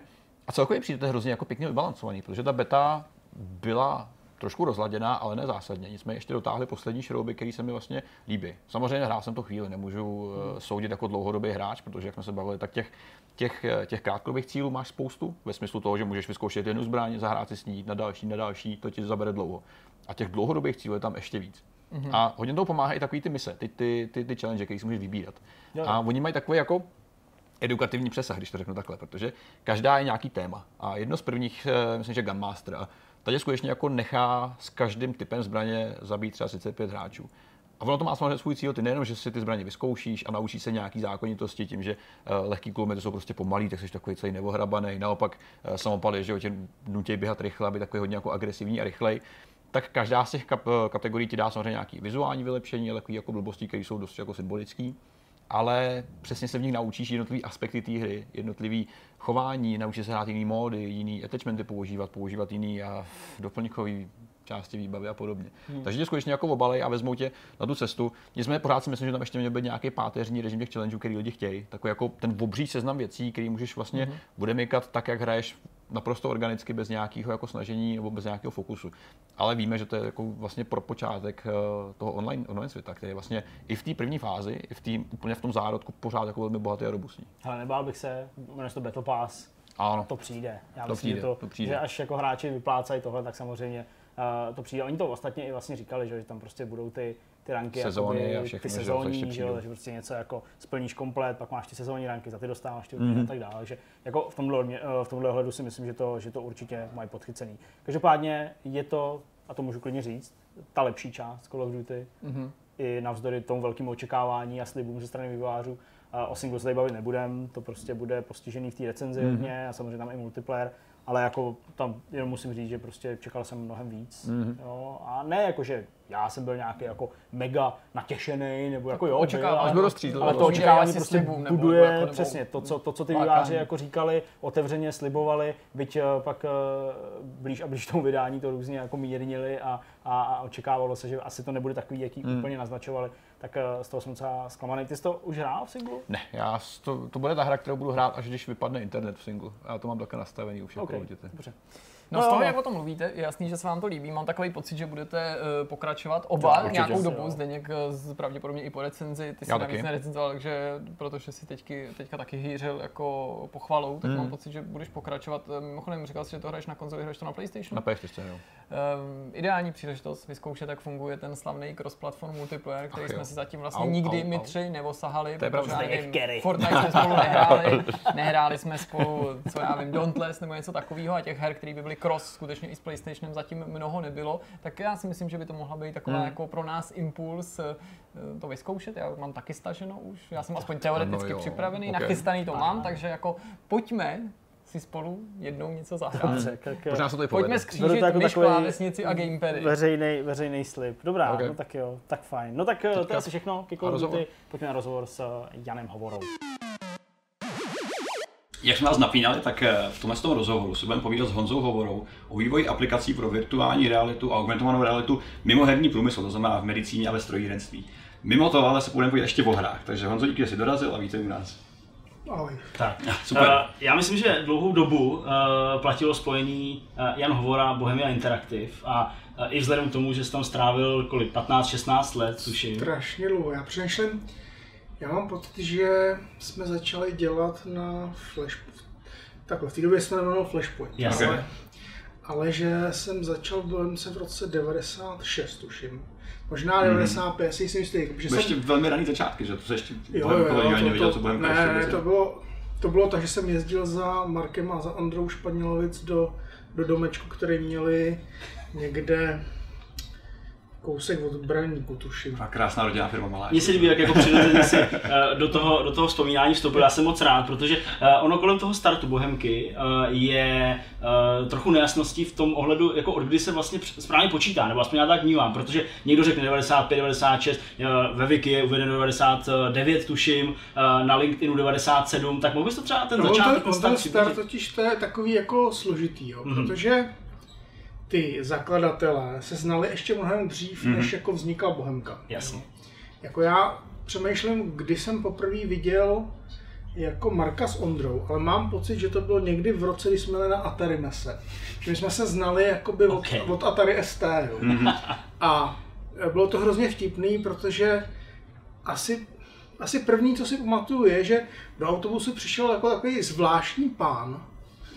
Sice jako mu bylo asi 20, ale měl klobouk a dlouhý kabát. A ruce držel Bibli a to byl Ondra Španěl. Ok. A jeli jsme na Atari, jeli jsme na Atari mese, jo, se podívat, kde jsem za všechny svý uspořený peníze jsem si koupil koprocesor do ST mm-hmm. matematický a mm, a možná byl ještě vadný víc potom, už jako nevím, ale, a takže my jsme se znali jako takhle, jo. A potom vlastně eh, já jsem ještě znal z dob, kdy Marek Španěl pracoval v JRC, myslím, že v té době už jako ředitel. A já jsem tam vlastně jako pomáhal dělat nějaký právě časopis o Atari a myslím, že jsem tam měl i brigádu v létě. Mhm. Jakože jsem byl na výšce a potřeboval jsem si prostě dělat. To se přímo nabízí takhle. Jasně. Jasně. No.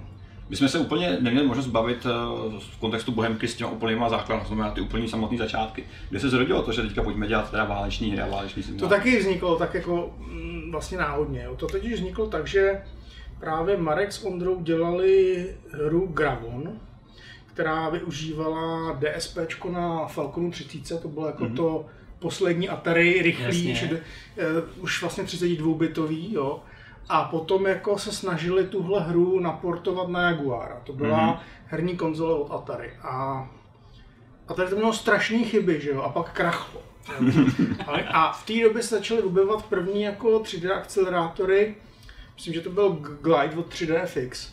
A oni se jako rozhodli, že teda udělají hru na ty 3D akcelerátory. A mm, první nápad byl, že se to bude jmenovat totiž to River Ride, tuším, nebo pak se to jmenovalo jako Rio Grande, protože to bylo, to byla jako střílečka z 8 bitů a oni chtěli přidat do toho 3D, jo. A, a v té době jsem se k tomu nějak přichomejt já, protože jsem se zabýval grafikou a dělal jsem jim modílky. jo.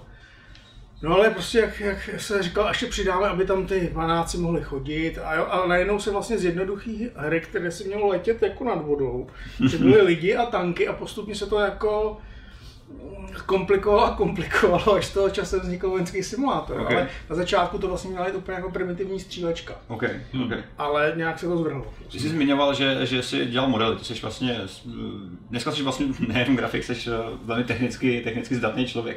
Eh, Byl jsi vždycky programátor a, a, a grafik, nebo jsi byl nejdřív v nějaký fázi právě grafiky, jsi pak přelomoval? No, ne, já jsem už na tom ST jsem jako programoval, ale samozřejmě ale programování je programování, jo, jako Ondra Španěl je úplně jiná kategorie, takže jako já se nepovažuji za programátora, protože když se pak mám srovnávat s lidmi jako Ondra Španěl, jo, tak to, to se jako nedá, jo, ale ale samozřejmě vždycky jsem byl jakoby ten technický grafik, jsem jako rozuměl tomu, jak to funguje, to vykreslování, že tam jsou nějaký transformace. Jo.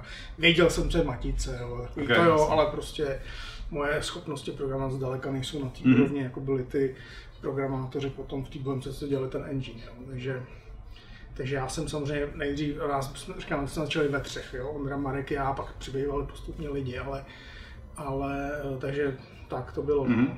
Já jsem si takhle zpětně uh, lidí, kteří prostě stáli u zrodu něčeho velkého a myslím si, že jako uh, Bohemia Interactive se za velkou společnost rozhodně označit dá, tak se vždycky ptám na ty pocity, které panovaly v té době, ve smyslu uh, nějakého toho výhledu do budoucna. Jako představovali jste si nebo uvědomovali jste si, že třeba tohle může být vaše obživa, nebo že to třeba bude velký?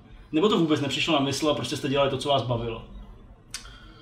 A to je docela těžká otázka. Je, asi na začátku jsme si to jako neuvědomovali, ale my jsme spíš měli takový sny, jakoby, aby to bylo velký z hlediska, jako, nebo já, jo, já nechci mluvit za Ondru nebo za. Marka, protože oni to možná vidějí úplně jinak, jo, ale mě spíš jako na tom fascinovalo to, že uděláme ten jako plný živý svět a to vždycky jako bylo to, co nás jako drivovalo, jo, že, že jako my jsme chtěli udělat tu úplnou simulaci, ten Matrix, Ok. jako jo.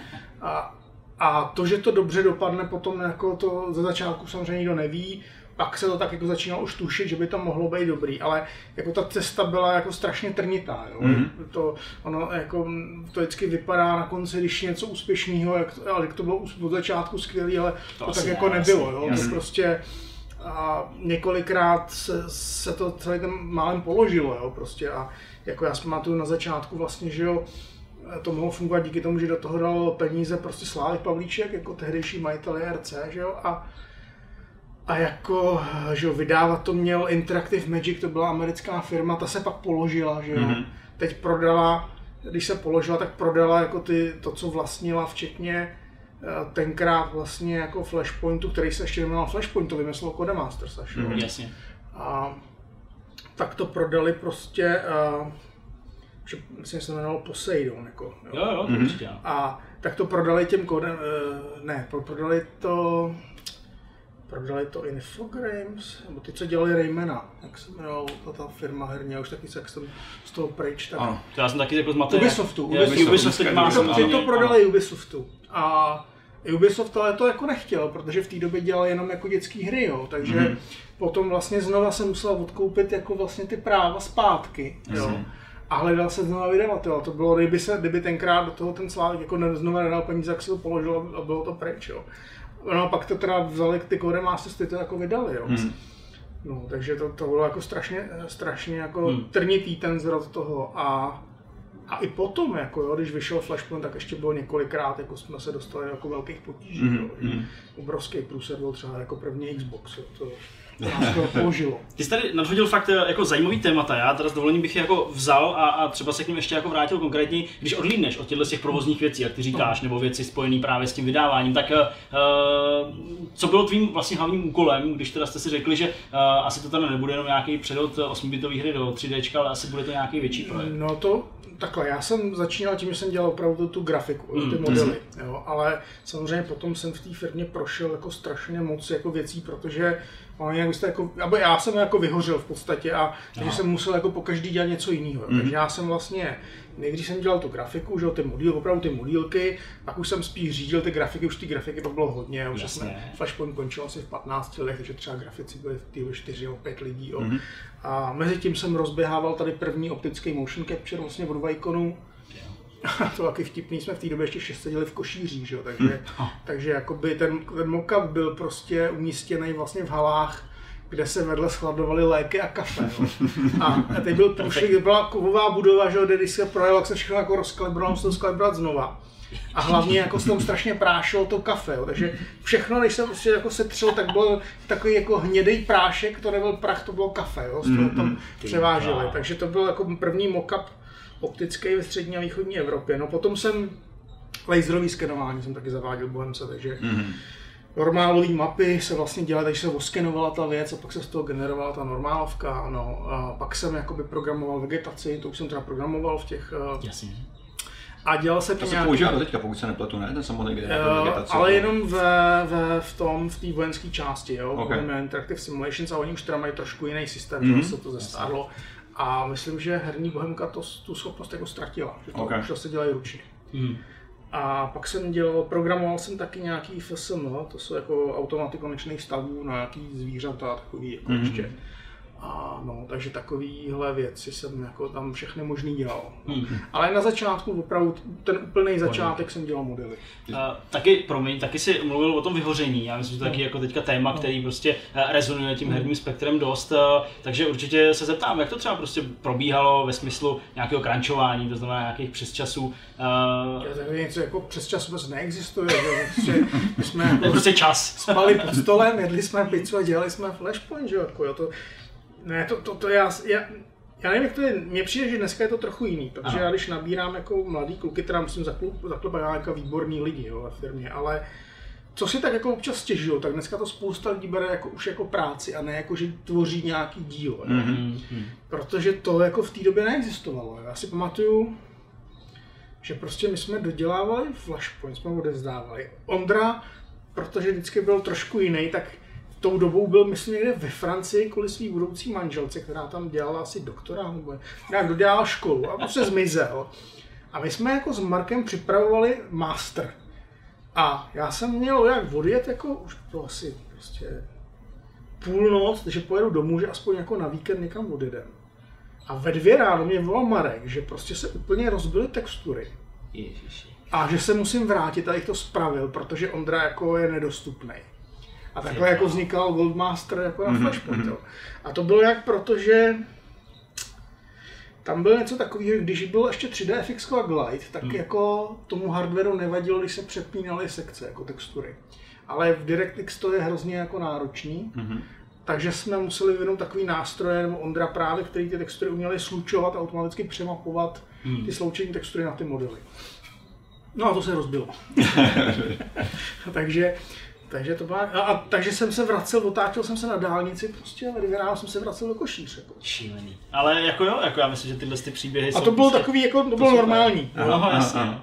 Za těch 16 let, to se vlastně v Bohemce byli, to No. bezmála 16 let.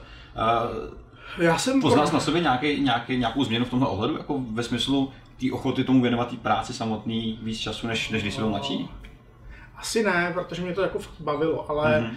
Ale samozřejmě člověk nevydrží to, co vydržel prostě v 25, tak nevydrží jako ve 40, jo, nebo prostě teďka nevím, kolik mi bylo, když jsem odcházel na spočítaný, ale mm. já jsem podíl prodal 2009, tuším, a ještě jsem tam někdy do roku 2011 jako zůstal. Jasně. Hmm. Takže to je těch 16 let asi, jo, Mhm, něco mhm. takového, jo. Ale no, takže jo, pak už to už je vlastně unavený. Jo, čistě fyzicky, mentálně No, unavený, no, jasně. Ty jsi pak zmiňoval právě i tu i Biometric Simulations jako takovou. No. Eh, K tomu se vlastně dostal, jak to předpokládám docela přirozený asi, a- asi shift. eh, No, to je taky, že to všechno vznikalo takovejma jako vlastně náhodou, jo, jako ono, mm, prostě je hezký, že všichni píšou ty knížky o tom, jak se to má dělat, jasně, ale realita je taková, že prostě se snažíte nějak plavat a Jo, jo, vás ten život nějak unáší, jo, a, a to vzniklo prostě tak, že David Legetis, ten, kdo dělal muziku, ten kluk, co dělal muziku k Flashpointu, tak v té době pracoval ještě pro taky australskou armádu. A vlastně si jako na Flashpointu udělal takový jako simulátor, no tam se to jako zalíbilo. A takhle vznikl vlastně jako mám pocit, jakoby BISIM, jo. Ono potom bylo jako Bohemian Interactive Austrálie, která z toho vznikla a ta se potom s Czech Investem jako přesunula do Prahy a vznikl z toho Bohemian Interactive Simulations a pak se to jako rozdělilo dneska už Už jako ty firmy subjekty. jsou separátní subjekty, jo, který ani už nezdílí moc technologii, ale jako takhle to vlastně vzniklo a zase to bylo takové jako jako štěstí pře připraveným samozřejmě, jo. Ve chvíli, kdy oni potom něco potřebovali, tak se jako jim pomáhalo, ale, Hmm. Ale vždycky to bylo takový jako živelný, jo. To všechno, málo věcí bylo takový, že by bylo nějak jako naplánovaný, jo. prostě když byla příležitost, tak jak bylo potřeba jich chytit za časy, Mhm. ale jinak jako, že bychom dopředu věděli, dělám to vůbec. Ty jsi zažil Bohemku už ve fázi, kdy už byla vlastně dost velká. Uh, Sám dneska máš vlastní firmu, který se dostaneme za chviličku. Uh, Máš, jaký máš názor na to, nebo na vznik nových herních firm v Čechách a jejich velikost? Protože myslíš si, že ještě možno, že tady vznikne něco takhle velkého, nebo podobně takhle velkého, jako je třeba Bohemka teďka?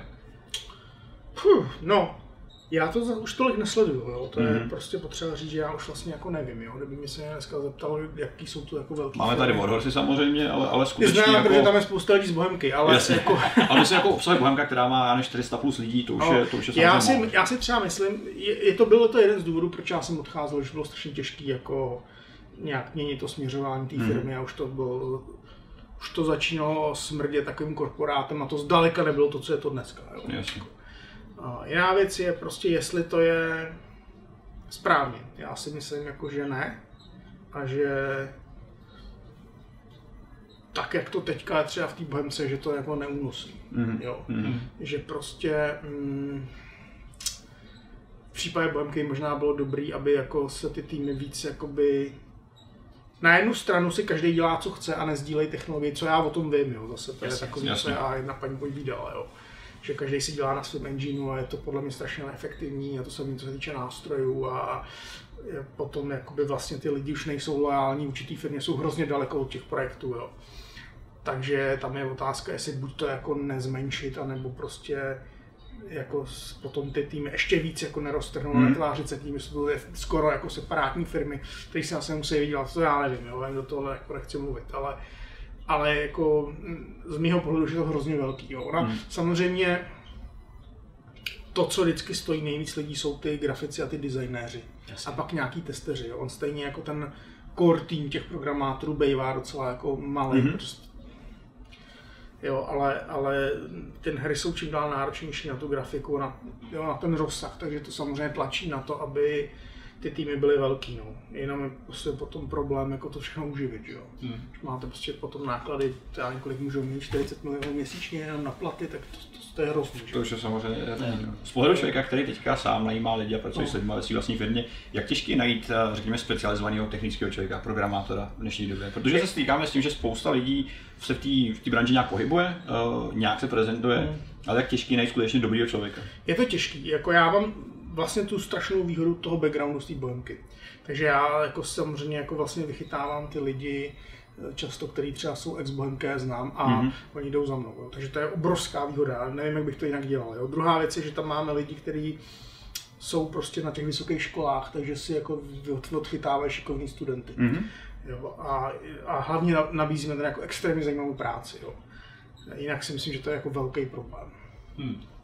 Jo, a tady ještě, a ono to, mm, ono to možná vede ještě k jedné věci, která se mě v současné době jako moc nelíbí a, eh, a možná to s tím letím souvisí a to je, že já často vidím, že ty firmy dneska jsou spíš jako firmy pokročilých uživatelů než vývojářů. Jo? Mhm. Že, že prostě oni si pořídí nějaký engine, Unity, Unreal, něco a teď v tom chtějí začít něco jako dělat, jo? což je sice možná fajn, ale z hlediska jakoby vybudování ty, ty unikátní firmní kultury, nebo něčeho, jako, že by pak přišel investor a řekl, já vás koupím, protože vy máte něco unikátního, tak je to vlastně úplně k ničemu. Jo. Mhm. Ale možná je to důsledek toho, že ty, že ty lidi, kteří by byli schopní vlastně to nový Unity vytvořit, jako nejsou. Mhm. Jo, já nevím, jo, jenom prostě eh, tohle je jako třeba velký problém v té oblasti, co teďka se pohybuju, jo, že, Mhm.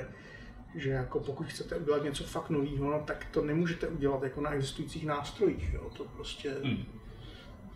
Něco nového. Musí člověk vyvinout. Eh, Ještě než se dostaneme teda k, k tvojí aktuální eh, práci, tak eh, jenom možná poslední dotaz, který samozřejmě tady už si tak trochu naznačil, ale nestýská se ti někdy právě po tom vývoji těch her a konkrétně třeba i těch vojenských simulátorů? Ne, vojenský simulátor určitě ne. To byl jeden z, ta velmi jeden, z důvodů, jeden z důvodů, proč jsem vlastně odcházel, bylo i tohle z toho, jo. Ale uh, i když jako teďka občas se objevují nějaké jako potenciální zakázky z téhle oblasti, jo, Mhm, ale, mhm. ale, mm, ale byl problém v tom, že jako dvakrát nestoupíš do stejné řeky, jo, že ta firma je úplně jiná, jo, dneska. Já si, jo, jako já občas třeba jsem se dostal na nějaký grilování nebo něco a to je prostě úplně něco jiného. Tam vlastně z těch lidí, který já znám, tam už není nikdo. Ty lidi, co jsem tam já znal, jsou teďka u mě. Jasně. Jo? Tak aspoň takhle, no, jasně. Jo, protože i vlastně ten čtvrtý z těch zakladatelů Jirka Martínek vlastně je spolumajitel teďka Pocketu. mhm. ono je to jako složitý. Jo. Já si myslím, že kdybych tam jako přišel, tak bych vlastně zjistil, že to je úplně jiná firma. A už to to, jsem si, to jsem si pamatoval. Jo. Hmm. A, a ta firmní kultura bude jiná, což si myslím, že je jeden z, z velkých problémů, že že se ta firma jakoby v tom návalu těch nových lidí vlastně rozpustí, ta původní kultura. Hmm. A pak to ztratí toho ducha, Hmm. který ho to původně měl. Jo. Když jsme se k tomu vám dostali, tak pojďme se přetočit rovnou k, k tvojí současné práci a tvojí firmě, kterou si spolu zakládal, který jsi teďka CEO, což je Pocket Virtuality. Eh, Jak jsem naznačoval, tak eh, vy vytváříte aplikace pro virtuální a augmentovanou realitu, nicméně mimo hry. A mě už trošku napadlo se na to zeptat, když si zmiňoval, že si Vojemce rozjížděl věci, jako byl motion capture, laser scanning a podobně, takže to byly asi zárodky toho, co děláš teďka, velmi raný a velmi, jo. velmi, velmi brzký. Jo, jo, jo. Eh, Představme si to, co děláte. Eh, Kdy jste začali a jaký je příběh zatím? No, eh, my vlastně neděláme jako jednotlivé aplikace, nebo respektive se tomu tak jako trošku bráníme. My Mhm. se snažíme vytvořit jako platformu. Jasně, OK, to je možná lepší pojmenování. No, a mm, to hlavní, o co se snažíme, je, a možná jsme jediní na světě, nevím, a jakoby vlastně systém pro teleportaci vyvinout. Jo. To zní jako šíleně, ale, Systém pro OK, no. ale v podstatě to funguje tak, že si představte, že spojíte braille pro rozšířenou realitu a virtuální realitu skrz mm. nějaký servery, které něco počítají. A funguje to tak, že ty braille pro tu rozšířenou realitu nejen umějí do toho prostředí přimíchávat ty virtuální objekty, ale zároveň fungují jako real-time 3D skener, který všechno, co kolem vás, se snaží zrekonstruovat v reálném čase. Mhm. A ve virtuální realitě někde úplně jinde, na druhém konci světa, vlastně někdo do toho může vstoupit, protože je tam kopie toho prostředí. A my si zároveň vyměňujeme i pozice těch lidí v tom prostředí, takže ten v, na tom fyzickém místě, v jaderní elektrárně, dejme tomu, vidí, jak se pohybuje ten člověk v tom VR někde jinde, třeba v Plzni, jo, ve vaší jaderní ško- Škodovce jaderní strojírenství. Jasně. Co nabízí? A zároveň ten teda v té Plzni vidí, jak se v tom prostředí pohybuje v tom temelíně ten člověk, co je v tom Mhm, AR. A můžou si spolu povídat, můžou si tam dávat tásky, poznámky, vkládat nějaký CAD data, měřit v tom. Jo? Takže vlastně jakoby se můžou spolu nacházet na tom fyzickém místě, Mhm. přestože tam některý z těch lidí nejsou. To zní dost zajímavě. Jo, takže to je jakoby vlastně systém pro, pro teleportaci experta, my tomu říkáme systém pro vzdálenou přítomnost. Vzniklo to jako nápad, když jsem byl v Itálii, kde bylo zrovna zemětřesení. A já jsem přemýšlel o tom, jak tam ty experty jako dostat, když vlastně je všude jako hrozný zmatek prostě a nic jako nefunguje. Jo. A, vlastně mě napadlo, že bychom to dokázali udělat nějakým způsobem. Takže na tom pracujeme. To je to hlavní, jako na čem děláme. Tohle je ta myšlenka, která stála za zrodem firmy, jaký jste teďka A nebo Ve skutečnosti ne, protože původně to bylo tak, že já když jsem odešel z Bohemky, tak jsem se zabýval nějakýma věcma kolem jako lokalizovaného prostě marketingu a takových věcí na mobilních zařízeních. Mm-hmm. Jako moc mě to nebavilo, nešlo, prostě bylo to na prd. Ale jako pak se objevily prostě, ale tím jsem se jakoby dostal blíž k nějakému mobilnímu vývoji. Jo. A uh, potom se objevily vlastně takový ty levný braille pro, od Samsungu, do kterých mm-hmm. se strkal ten telefon. Jo, a já jsem v té době byl nějaký úplně zničený, jsem v nemocnici a když jsem se z toho jako vyhrabal, tak jsem zavolal Jirkovi Martinkovi, který už taky byl venku z Bohemky, ale byl Jasně. jako by čtvrtý, že jo, ten zakladatel a říká, hele Jirko, pojď dělat něco rozumného. prostě ty nic neděláš, já dělám samý hovadiny, to je k ničemu. Pojďme, jako nazda, nastala doba pro virtuální realitu mimo vojáky konečně, Mhm, mhm. jo. Pojďme dělat něco smysluplného. A, to jsme, a začali jsme dělat tohle z toho. No ale brzo jsme samozřejmě zjistili, že, ty, eh, ta, že to VR v těch telefonech je strašně jako omezený technologicky. Že to je jako skvělý, že to není připojený drátem a, a to, ale, ale je to prostě technicky hrozně omezený. V té době to ne, nemělo prostě 6D OF, jako bylo to jenom na rozhlížení a tak. No a objevil se HoloLens. No a já jsem si zkusil HoloLens, říkal jsem, to je ono, to je budoucnost, to je prostě technologie ze Star Treku, Jasně. to musí, to je ono, to musíme prostě, ale a dobrý na nich je, že oni jsou podobný těm, trošku těm telefonům, že je to jako mobilní zařízení, že o tom jsem já přičuch v tom intermezu takže jsme se do toho pustili a vzniklo to, co Mhm. teďka děláme. Hmm. Eh, Vaše projekty, eh, které na vaší stránce máte eh, vypsaný, tak eh, mají perfektní názvy, hezký, moc se mi líbí, jako Fata Morgana, Hmm. že opak je tam ještě nějaký ten holo... Observer, no, jo, to je, holo vlastně, mo, observer. to je vlastně modul do toho Phantom Orgány v Eh, podstatě, těch- no. eh, Je i tohle určitá taková nějaká jako snaha právě třeba i jako zaujmout těma, těma názvama eh, v prostředí, který se třeba může zdát jako takový jako šedý, uniformní, eh, mimo Já se přiznám, že takhle vůbec o tom jako nepřemýšlíme. Ne? Ne? ne. Skvělý. Ne, jsme takový jako tím marketingem jako ne, nepolíbený, Ok, jo. jasně. prostě to je spíš Náhoda. náhoda, no, jako to, eh, my, když se potom, vy jste se přišli podívat k nám, tak zjistíte, že polovina serverů se jmenuje podle eh, Star Treku a druhá podle Pána prstenů. A prostě jako, že, To je, to je paráda, to mi je, to mi je Takže to- sympatický. že A- jako, ne, to, to je tak jako, mm, ne, prostě to, to vzniklo, ta Fata Morgana vzniklo úplně náhodou, jako, že jsem to vyprávěl, snažil jsem se to vysvětlit Chánovi, který je už pom- poměrně starší ročník a tohle jako ho napadlo, když se to snažil jako nějak pochopit, jak to funguje. Jasně, jo, jasně. takže to, to, to je, Můžeš ty jednotlivé projekty, které tam teda máte eh, na webu uvedený, eh, nějak blíže představit a třeba pro koho byli nebo... nebo No, my děláme, jo, my děláme hodně pro Škodu Auto. Mhm. Tam je několik projektů. Jedna věc je jako údržba, kdy vám to ukáže vlastně jako rozebrat kus linky.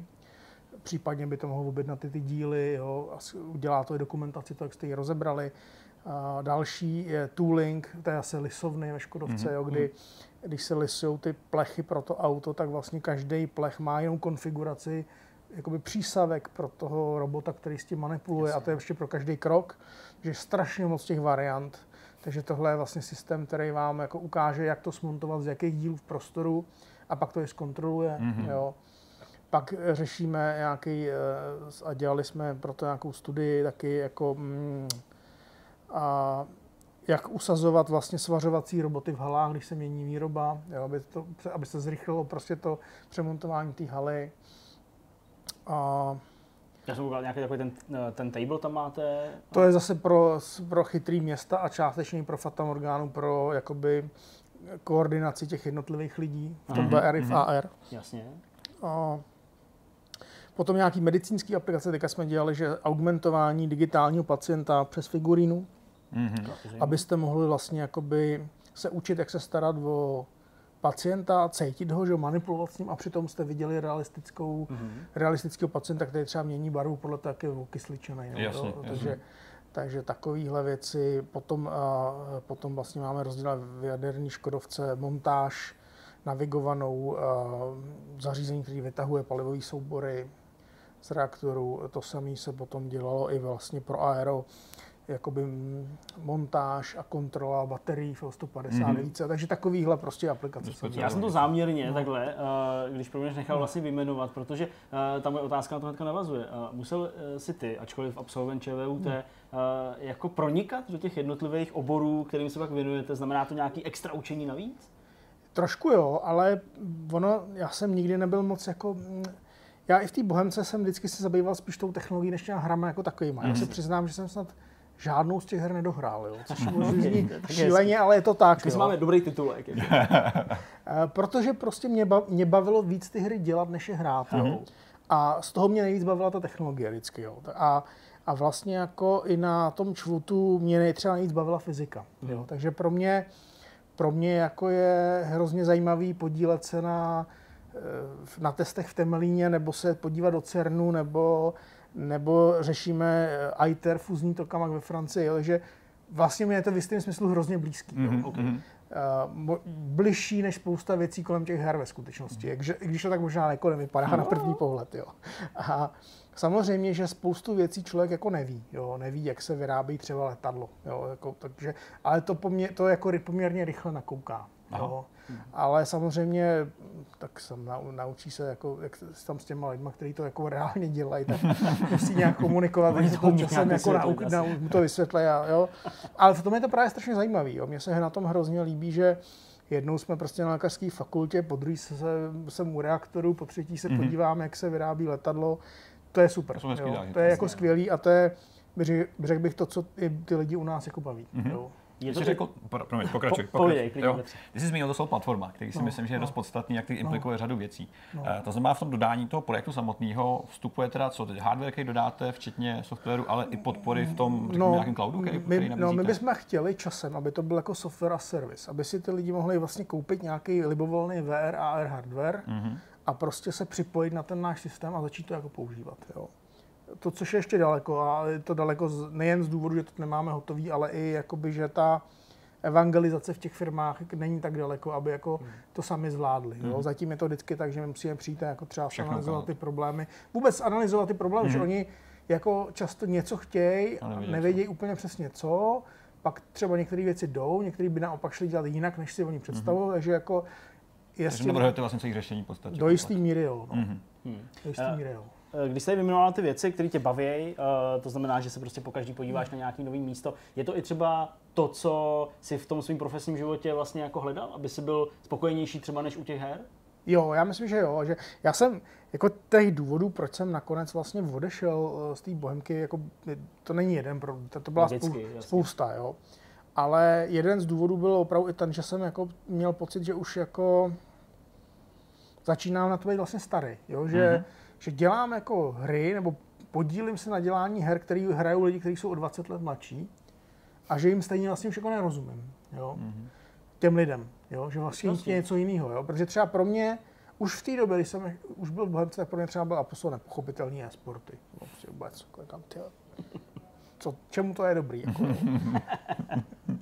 a jo, takže, takže jsem říkal, tak jako budeš do 60 dělat hry, jako, a teď je tam takový ten pocit té marnosti, jakože že prostě tu hru si jako zahrajete, dohrajete ji, strčíte ji prostě do šupliku, pokud dneska už ani nejsou digitální jako ty fyzické nosiče, jo. A Mhm. Tenkrát jste ji strčili do šupliku a za tři roky, čtyři roky už ani nepustíte, protože prostě je nekompatibilní s tím současným hardwarem a, a já jsem si říkal, že to je takový, že to je tak tolik práce jako vyplejtvaný do něco, co nemá moc užitku, jo. Mhm.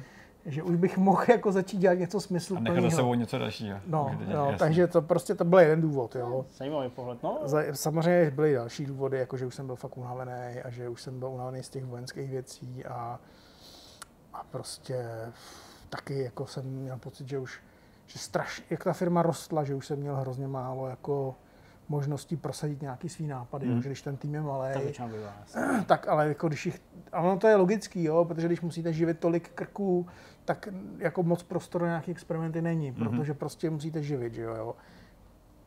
No, takže to, tak to byly všechny možný jako další důvody, které ani nechci jako úplně třeba to, ale o nich mluvit, ale takže tak, no, takže už jsem potřeboval prostě něco jako, něco, co by mi jako dávalo smysl. Tak abychom třeba nekončili na nějaký takovýhle jako ne vlastně úplně pozitivní vlně, tak uh, určitě mi to nedá se nezeptat, jak uh, ty a hry uh, v dnešní době. Máš prostor, sedneš si Já k mám strašně málo času. Mhm. A uh, takže hraju, fakt hraju hrozně málo. Nebo poslední době teda vůbec. Ale mě, mě totiž vždycky bavilo víc ty věci dělat, než jako Jak to hrát. říkal, jasně, takže, to chápu, no. a teďka, jak je to VR, AR jako nový, tak tam je tolik věcí, které se dají zkoušet, že já Mhm. moc... Mě to baví prostě mnohem víc, než jakoby něco hrát. Jo. Jasně. Jasně. Já především, co jsem hrál jako poslední hru, ale to už je hodně dlouho. Myslím, že jsem hrál o ty, asi Andromedu, jak byl ten... Jo, dva roky zpátky zhruba. No, Mm, takže mm. to je asi poslední hra, co To jsem už je hrál. tak tři roky zpátky, Petře, No, myslím. no, no. 2016, tak něco To je dokonce takhle, no jasně. A co třeba jiný VR hry v tuhle chvíli? My se hodně často bavíme o O tom, zařízení, o, o, nebo zařízení, přesně, my se bavíme hodně o tom, jak, jak rychle se adoptují v rámci herního průmyslu a podobně. A spousta lidí by mohla myslet, že, že herní průmysl s úspěchem her jako Beat Saber to táhne, ale to, co říkáš ty a spousta firm v průmyslech kolem dokazují, že v podstatě ten, ten, ta medicína a to strojírenství hodně pomáhá právě adopci ve světě. Určitě, tak jako, že jo, když se na to podíváte z hlediska hardwareu, tak my moc ten klasický herní hardware nepoužíváme z několika důvodů. Jo. Jeden z důvodů je ten, že prostě když si koupíte klasický VR hardware, tak prostě s tím tam zavlečete do toho počítače Steam, jo, třeba, jo. A teď prostě já nemůžu vyskakovat jako reklamy na hry v jaderní elektrárně, jo. jako ano, existuje Steam Enterprise a ten je driverama prostě o dva roky zpátky, jo. Mm-hmm. Takže to je úplně jako na nic. Samozřejmě se v téhle oblasti jako snaží, ale je to fakt bída. Takže když se budeme bavit třeba o takové Škodovce, tak vy potřebujete hardware, který můžete vzdáleně spravovat, mít připojený nějaký cloud, instalovat tam takové věci, jako jsou prostě klíče a já nevím, prostě jo, zamykat Wi-Fi, prostě mm-hmm. hromadně dělat takovéhle věci, řídit updaty. Takže vám v podstatě zbývají ty HoloLens, který tohle umějí. A potom nějaký jako průmyslový braille. Takže my hodně třeba spolupracujeme jako s VR Engineerama, což je česká firma, která, který dělají prostě průmyslový braille velký, mm-hmm. s vysokým rozlišením a velk, velkým zorným polem. A pak vám ještě zbývá třeba, dejme tomu Vario, jo, finský. Mm-hmm. Jo, ale to jsou braille 5000 prostě dolarů jedné no, braille, HoloLens to samý, jo, takže to je, takže takhle. Samozřejmě, že, to, že ty hry mají nějaký smysl v tom, že třeba zlevnějí jako ty součástky, které se pak použijou i v tomhle tom, jo. Mm-hmm. Ale, anebo jo, že se třeba vyměňují nějaký nápady, ale já jsem jako zastáncem takového toho neúplně populárního názoru, že prostě nejdřív ta technologie musí jako užitečná, aby se na ní jako mělo smysl hrát. Jo. Mm-hmm. Že prostě i ty první počítače sloužily nejdřív prostě vojákům k tomu, aby byli schopni počítat palbu, a potom teda zlevnili, aby z toho mohl postavit prostě ten job s tím vozněkem, třeba ten Apple, jo. Hm. Ale nejdřív prostě musel přijít ten velký průmysl a ten výzkum na těch univerzitách. Jasně. A tím VRkem je to stejný, jo. Já si nejsem jistý, v které fázi už jsme, jo. Jestli mm-hmm. už jsme v té fázi, že to začíná přebublávat do, toho, do té herní oblasti, anebo jsou to spíš zatím takový jako náhodný úspěchy a ještě je potřeba, aby prostě to chvíli zrálo mm-hmm. v té oblasti těch velkých firm, jo. Protože eh, to VRko, to, to je tady hrozně dlouho, jo. Ale my, my třeba v Bohemce se první VRko dělalo tuším v roce 2002 pro australskou armádu, kdy se nevím, jestli 2002 nebo 2006, abych nekecal, nevím. Ale dá se to dohledat na YouTube, jmenoval se to tuším Loadmaster a to byl se ze dřeva udělaný kokpit UH-60 Black Hawku a tam se prostě učili nakládat, vykládat a krejt palbou. A bylo to celý ve VR. Ale samozřejmě hmm. v té mhm. době to stálo jako miliony. Jo. Jasně. Takže jako v podstatě ta technologie se teďka posunula, takže ji už můžou používat jakoby... Tohle by se dalo postavit doma dneska. Jo? Mm-hmm. A stálo by to jako řádově třeba 100 000 korun. Jo. Možná i méně, tak se dokázal. No, tak oni tam ty brýle byly dvoje, jo, a ty lidi nějak koupili, takže to není jako, že by se vzal jeden. Dvoje Oculus Quest, to je 30 tisíc, dřevo, mm, ne, pohoda. no, já chápu. Jo, ale prostě takže tak, no. A uh, nevím, jestli jsme už prostě v té době, že už to je jako adoptovaný tím průmyslem, hmm. já bych řekl, že ještě ne. Takže jako on se tak nějak bude jako posouvat a postupně se to, no, postupně se to, jo, tam jsou totiž věci, které jako ty normální uživatelé ještě asi jako nevidí, ale, ale jsou strašně důležitý. Třeba teďka se řeší takzvaný OpenXR, což by měla být taková jakoby takový layer nebo rozhraní, který umožní ten software odříznout od toho hardwareu. Mm. Takže jako principiálně v podstatě tomu programu skoro může být jedno, jestli běží třeba na HoloLens, anebo na VR brýlích. jo? Protože ten layer jako řekne tomu programu, jaký má schopnosti ten hardware a on se podle toho jako zařídí. Mm. Jo? A on mu řekne, mám skener, nemám skener k dispozici. A nebo mám skener, ale umí jenom tohle. Jo? Protože je na jiném principu než třeba v jiných brýlích. Jo?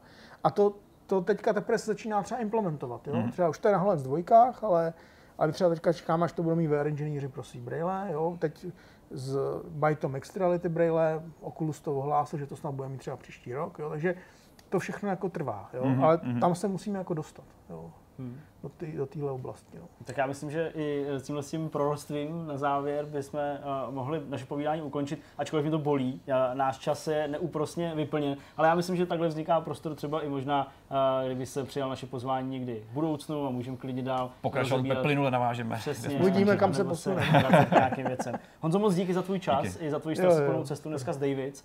Uh, doufám, že jste se pobavili a že jste nasáli nějaký nové informace zajímavé.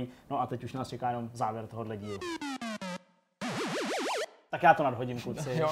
My jsme tady uh, si dali takovou tu drobnou pauzičku, uh, kdo do toho vstoupí, já jsem to nevydržel, já jsem ten start ty jsi byl ulil, slabší, ty jsi byl přesně, slabší. nečekal jsem na výstřel. To je jako když se díváš uh, do očí, nesmíš prostě uhnout. Takže to jsem nějak nezvlád, každopádně jsme na konci, čeká nás tedy myšmašátor. Tak Jirko, ty jsi teďka nemluvil, respektive, no vlastně si nemluvil dlouho, protože mm. my jsme povídali o Call of Duty, pak jsme si povídali s Honzou a teď teda jsi na řadě ty. Povídej. Tak nám povídej, co jsi zažil. Nic moc, já jsem furt hrál Death Stranding, ale Dobře, už mluvit se... nebudu. Hele, viděl jsem jeden film celý, ten bych se nebál doporučit. Death Stranding. Se, jmenuje se, se jmenuje se Death Stranding, pojďme se k tomu vrátit. Ten film se jmenuje, jmenuje se Dolemite. Tedy nikoli já. To je s Eddie Murphym, že novinka? Novinka s Eddie Murphym, Hmm. je to asi dva nebo tři roky, co natočil poslední film. Ano. Není, není teďka příliš moc aktivní, já jsem jako potom nepátral, jestli to má být jako comeback, nebo proč netočí, jestli si dává nějakou pauzičku, nebo jestli to mělo nějaký důvod.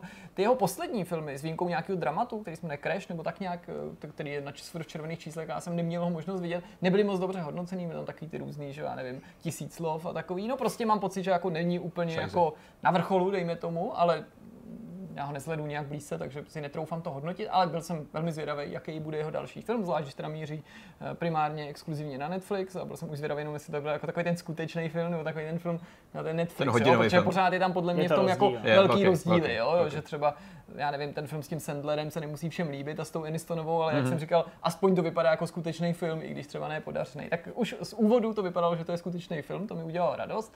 Nakonec nemůžu říct, že bych se bavil tak, jak jsem doufal. Neřval Mhm. jsem tedy jako dvě hodiny smíchy. Vychází to z nějakých skutečných událostí, je to inspirovaný příběhem komika afroamerického, který se snaží prorazit nejdřív v nějakých klubech, ale taky jako zpěvák, recitátor, já něco všechno, stand-up komik. To jsem viděl, jsem Joker, ten film. A nakonec se, nakonec se vrhne na natáčení filmu svého vlastního, prostě, který je jako bláznivý, šílený, prostě zasazený je to do 70. let, aspoň pokud se nemýlím, takže i tu dobu to reflektuje. Hmm. Je ten film hodně zajímavě obsazený. Musím říct, že jako Eddie Murphy tam hraje zajímavě. Ne- Není to jenom jako střeštěná komedie, Mhm. takže když ukazuje ty jiné polohy, a já věřím, že, se, že jich je schopen, protože, jak říkala uh, Helena Růžičková, ty nejlepší jako dramatické hra, role zahrajou komediální herci. Ne všichni komediální herci vystupují jako v dramatických filmech nebo ve dramatech, ale pak se Mhm. ukáže, že eh, mají často jako i na tuhle tu disciplínu. Tak, eh, ale je to jako chvílema i vážnější, to se mi líbilo, ale je tam jako hodně jiných zajímavých postav. Hraje tam třeba Snoop Dogg, jednu z menších rolí. A to je dobrý všude, je DJ je fakt prostě. dobrý. Dobrý. Hraje Dobrý. tam Wesley Snipes, asi nejzvláštnější Oh, roli, a hraje snipera? co já jsem kdy viděl. No, Bladea. Fu, Ne? fu, fu, fu, Ani Vůbec ne. hraje, hraje taky jako velmi výstředního herce, který si tam ujme režie tohoto toho bláznivého filmu, který oni se tam snaží stvořit za velmi jako gerilových podmínek. A ten film bych se neobával opatrně doporučit, ale hodně stojí na tom, na čem stála ta kultura, o který on vypráví. Mm. To znamená, jako k tomu, aby ti ten film připadal třeskutě vtipnej, asi musíš mít i jako, ti musí připadat vtipná ta, ta kultura, o který on pojednává. ok. Jo? Pro mě, jakožto pro jako nezúčastněného pozorovatele, to bylo takový jako středně vtipný, ale rozhodně mě to jako nijak neuráželo a e, roste moje zvědavost stran cesty do Ameriky, toho pokračování, protože já jsem jako milovník toho prvního dílu nebo toho filmu, jeho, jeho pokračování jsem doufal celý léta, a teď víme, že už vzniká, jako hrozně se těším, že se tam vrátí Arsenio Hall a tak a doufám, že to bude fakt jako pokračování v pravém slova smyslu, takže pro mě to fungovalo jako takový prověření toho, že Eddie Murphy je pořád jako v kondici, to, to bylo fajn. A rozkoukal jsem film, který zatím si netroufnu hodnotit, ale smrdí to něčím fakt dobrým, který se jmenuje Sten a Olí, pokud se nemýlim, a pojednává o uh, představitelích Laurela a Hardyho, nebo této komediální dvojice, ale na sklonku jejich kariéry, někdy v 50. letech během nějakého turné v Anglii, kdy samozřejmě jsou takový jako polozapomenutí, jak se to ostatně stalo řadě těch kom- komiků z těch grotesek němých, ale i třeba mluvených, kteří třeba byli hodně slavní před druhou světovou válkou. A pak jako někteří, neříkám všichni, ale někteří umírali téměř v zapomnění nebo někteří jako když se třeba pokusili o nějaký comeback, ale Charlie Chaplin nebo se někde objevili na nějakých Oscarech, tak část lidí vlastně ani netušilo, že ten člověk jako je ještě naživu. Samozřejmě bavíme se tady o tom, že ty komici umírali jo, v 60. 70. letech, ale ten film, aspoň to je část, která jsem z toho já měl možnost vidět docela hezky právě na tohle upozorňovala, jak ty lidi, kteří byli na vrcholu, tak jak posléze upadli v nějakém úplně. zapomnění, nebo a lidi si, to se mimochodem stávalo i českým eh, hercům, jak jsem tady říkal, že jsem posedlý takovou tou Hmm. eh, meziválečnou tvorbou a, a druhoválečnou na Barandově, tak eh, spousta lidí třeba nevěděla, že Oldřich Nový umíral až někdy začátkem 80. nebo koncem 70. let, jo, tím, jak jako byl i tím režimem vytlačený do takových nedůstojných divadelních scén a, a, a řadě dalších jako Mhm. mm-hmm. osobností našich černobílých filmů. Tak tohle mi to trochu připomnělo a chci se na to podívat. Ještě k tomu Edimu, tak já bych jenom chtěl, aby teda se možná vykašlal spíš na filmy a nedávno to právě říkal, že bych chtěl ještě se vrátit na stand-up, zpátky jako dělat svůj mm-hmm. stand-up komedie. Aby zkusil navázat na ty jeho mladý, mladý léta, když mu bylo 20, když byl fakt jako, fakt jako dobrý komik. A už jsem to tady zmiňoval někdy v minulosti, Jo, jo. tak ještě pořád Delirious je jeden z nejšpičkovějších stand-upů. A pokud chcete vidět mlad, mladého Eddieho Murphyho a Eddieho Murphyho takový, jaký byl skutečně, hmm. tak se podívejte, že to je neuvěřitelně vtipný. A já si myslím, že to asi nepůjde, přece jenom se jako hodně změnil ze stárnu, že jako v 30 let v podstatě minimálně, hmm. bude 50 plus, že jo, jako už teďka. Takže to asi nebude tak snadný, ale to by bylo ještě hezký vidět. minimálně. Ona to byla taková generace, že na těch stand-upech vyrost i Robin Williams, který jsem tady taky ano. opakovaně chvál- chválil, mám ho fakt strašně rád, je mi líto, že už nic, nic nového nevytvoří, ale i třeba Steve Martin, jo, mm-hmm. že to prostě není pro spoustu lidí jako žádný velký herec, ale prostě když prostě prohlídneš za takovou tu skořápku těch jako nejstřeštěnějších podivných komedií, mm. tak jako taky zjistíš, že jako ten člověk jako Je není člověk. slavný jen Jo. tak jako pro Jo. nic za nic, jo, že tam je prostě velký nesporný talent. To je pravda. To je Co ty, pravda. Petře? Tenhle týden byl jeden z nejhektičtějších tenhle rok zatím. Uh, Mně se blíží teda operace držky, to jsem tady zmiňoval několikrát. Uh, mám před sebou ještě tři vidcasty, téměř určitě. Jasně, aspoň můžeme začít jako na připravovat to, průběžně. Připravovat. Bude pauza? Tři vidcasty rozhodně. pauza. Možná čtvrtý to nechci slibovat. Uh, 27. musíme nastoupit už do, do, do Březníkovy. Či 24. 27. listopadu. A- 27. což je nějaká středa, takže myslím, No, že... to natočíme ve špitálu. Hele, klidně, že tam ještě něco nechytnete. Nicméně teďka ještě ta, jak se jako zubařka moje eh, jako uvědomila, že se všechno blíží, že příští týden začnou brát otisky a nasazovat různé gumičky kvůli měření.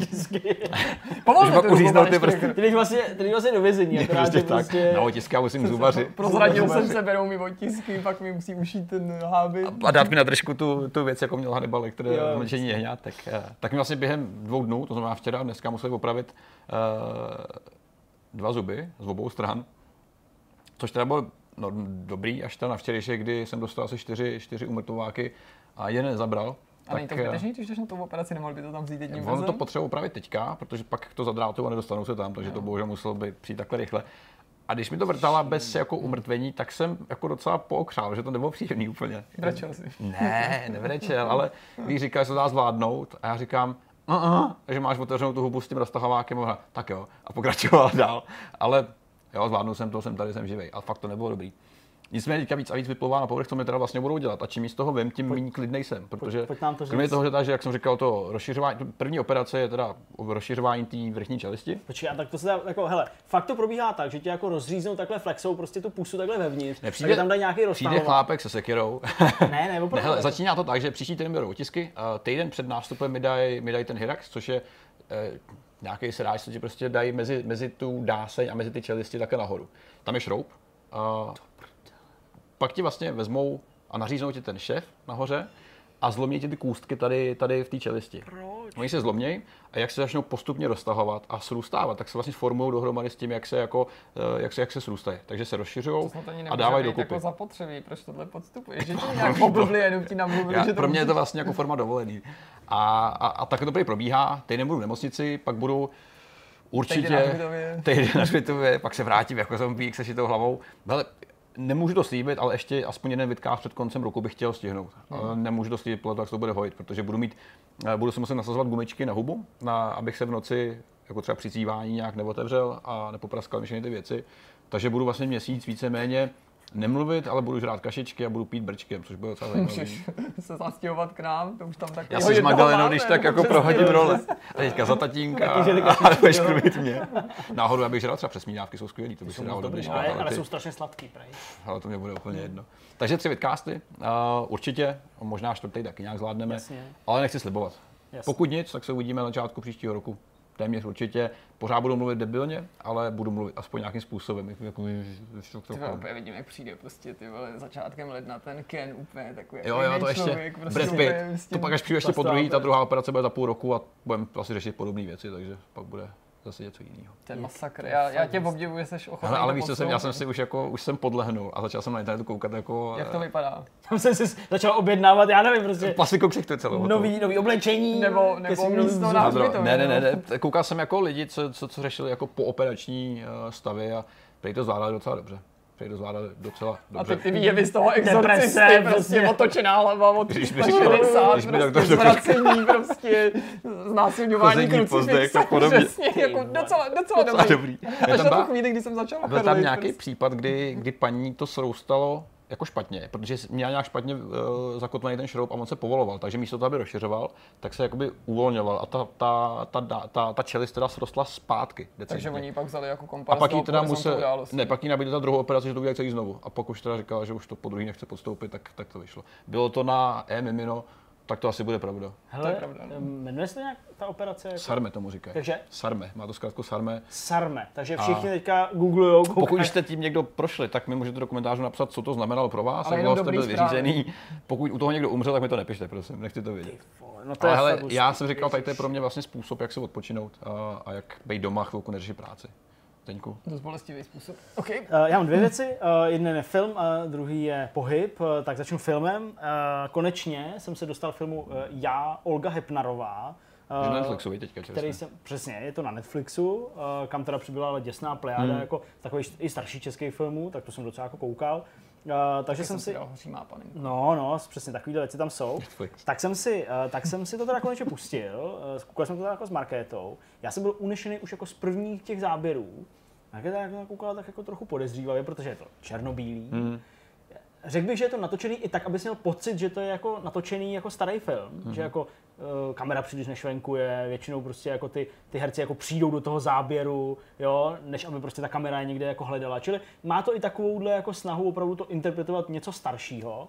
A jediný, co bych tomu vytknul, je skutečnost, že to dle mýho po některých věcech až příliš rychle jako skočí. Aha. A pokud nejsi úplně obeznámený s příběhem naší jako uh, nechválně proslulý český teroristky v podstatě, nebo nevím, jak to říct, tak eh, jako možná se trochu ztratíš. Nicméně ten film celkově bych hodnotil velice pozitivně, velice, velice dobře. Má jako uh, fakt perfektní momenty, kdy uh, zjišťuješ, jestli se ti nezasekl Netflix, protože prostě třeba kamera sleduje chodbu, kde jako se nic neděje mm-hmm. dlouho, a pak se teda jako začne něco dít. Takže uh, mně se, mně se takovýhle uchylárny hmm. jako líbí. No a pak samotný ten film je jako dobře natočený, dobře obsazený. Uh, ta herečka je Polka, nikoli v Češka.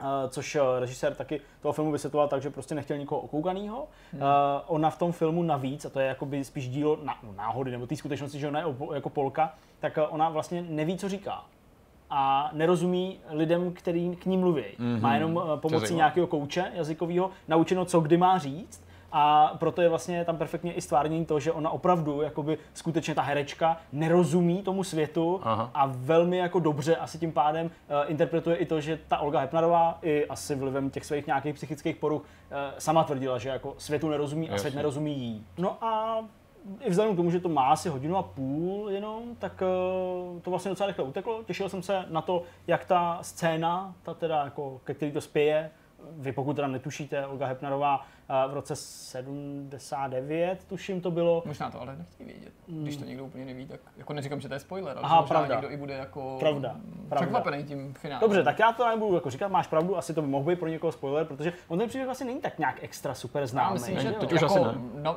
současný generaci třeba ne, ale myslím si, že jako... Jako ty předchozí asi, předchozí, jo, nebo protože- jako já si myslím, že i ty naší teda generaci je jako hodně známý, nebo by měl být známý, ale čím Jasně. starší lidi OK, OK. to budou Nebudu teda asi spojovat, takže prostě ale směřuje to jakoby k tomu finále a to finále tak jako zvládnutý velice, jako Hmm. velice dobře. A navíc eh, ten samotný jako eh, akt tak eh, vlastně není úplně koncem, protože tím koncem je něco trochu jiného a ještě to prostě pokračuje poté. Takže eh, ano, nebudu, nebudu spoilerovat. Prostě a jednoduše líbilo se mi to, pokud máte chvilku. Eh, není to asi film, jako kterým bych prostě i hned udělal 8 10 nebo něco takového, pořád bych tomu dal třeba těch 7, jo, že to je jako nadprůměrný o ty, o ty, o ty dva body. Uh, věřím, že pokud máte rádi filmy skoro až jako na, na úrovni nějakého dokumentu, Mhm. jo, takže se vám to bude líbit a vám to doporučuji rozhodně. Jako Je Mhm. to fakt uh, věc, u který podle mě si na konci neřeknete, že to byla jako ztracená hodina a půl.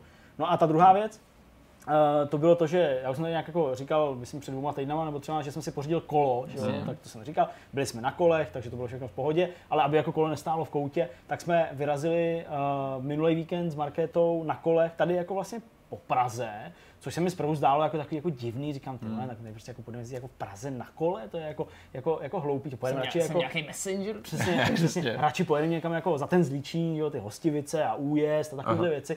Ne, nakonec jsme teda jako opravdu uh, sedli do metra s kolem, což pro mě bylo snad poprvé v životě, kdy jsem jako vezl uh, metrem kolo. Teď ještě jsem měl naučený, že teda jako přední a poslední vagon a tak dále, že jsme, že jsme, jsme viděli u zadního vagonu tam nastupovat kolo a tam můžou být jenom dvě. Říkám, musíme úplně do předních dveří, jak jsme přes celý to nástupiště s těma kolama šli. Vystoupili jsme na Smíchově, měli jsme připravenou trasu, mapy CZ a tak dál.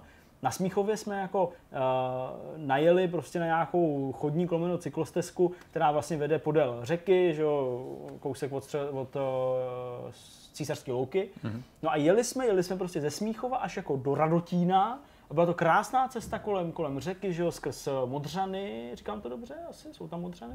Asi jo, asi jo, asi to jsou Modřany. Uh, jo, Mů- můžou Na tam být. no, hele, na mě nevím, díví, asi zeměpisy, jako Asi- další asi jo. královská disciplína. Vypadalo to hrozně, hrozně krásně. Bylo tam modro? Uh, jasně, byla tam prostě jako řeka, potkali jsme spoustu jako cyklistů, bylo krásný počasí. Musel být prostě modřany. Nádhera. A pak jsme dojeli do toho Radotína a teď jsme jako byli jako na vážkách. Když se jako pojedeme, jako třeba vlakem z Radotína zpátky do Smíchu, a on to jako není tak daleko, jo? on to prostě, já nevím, 12 km, takže Hmm. jako není. Jenomže my jsme jako věděli, že když jako chceme z toho Radotína jet zpátky na ten Zličín, tak tam je jako krpál jak debil. Jo? Tam prostě, že jo, ten nový okruh tam vede přes takový ty vysoký, úplně gigantický, no, uh, gigantický prostě nájezdy a prostě takový ty mosty šílený. A jsme prostě jako věděli, že bychom museli jako jet do toho kopce a nakonec jsme řekli, že pojedeme, takže jako sportsmeni.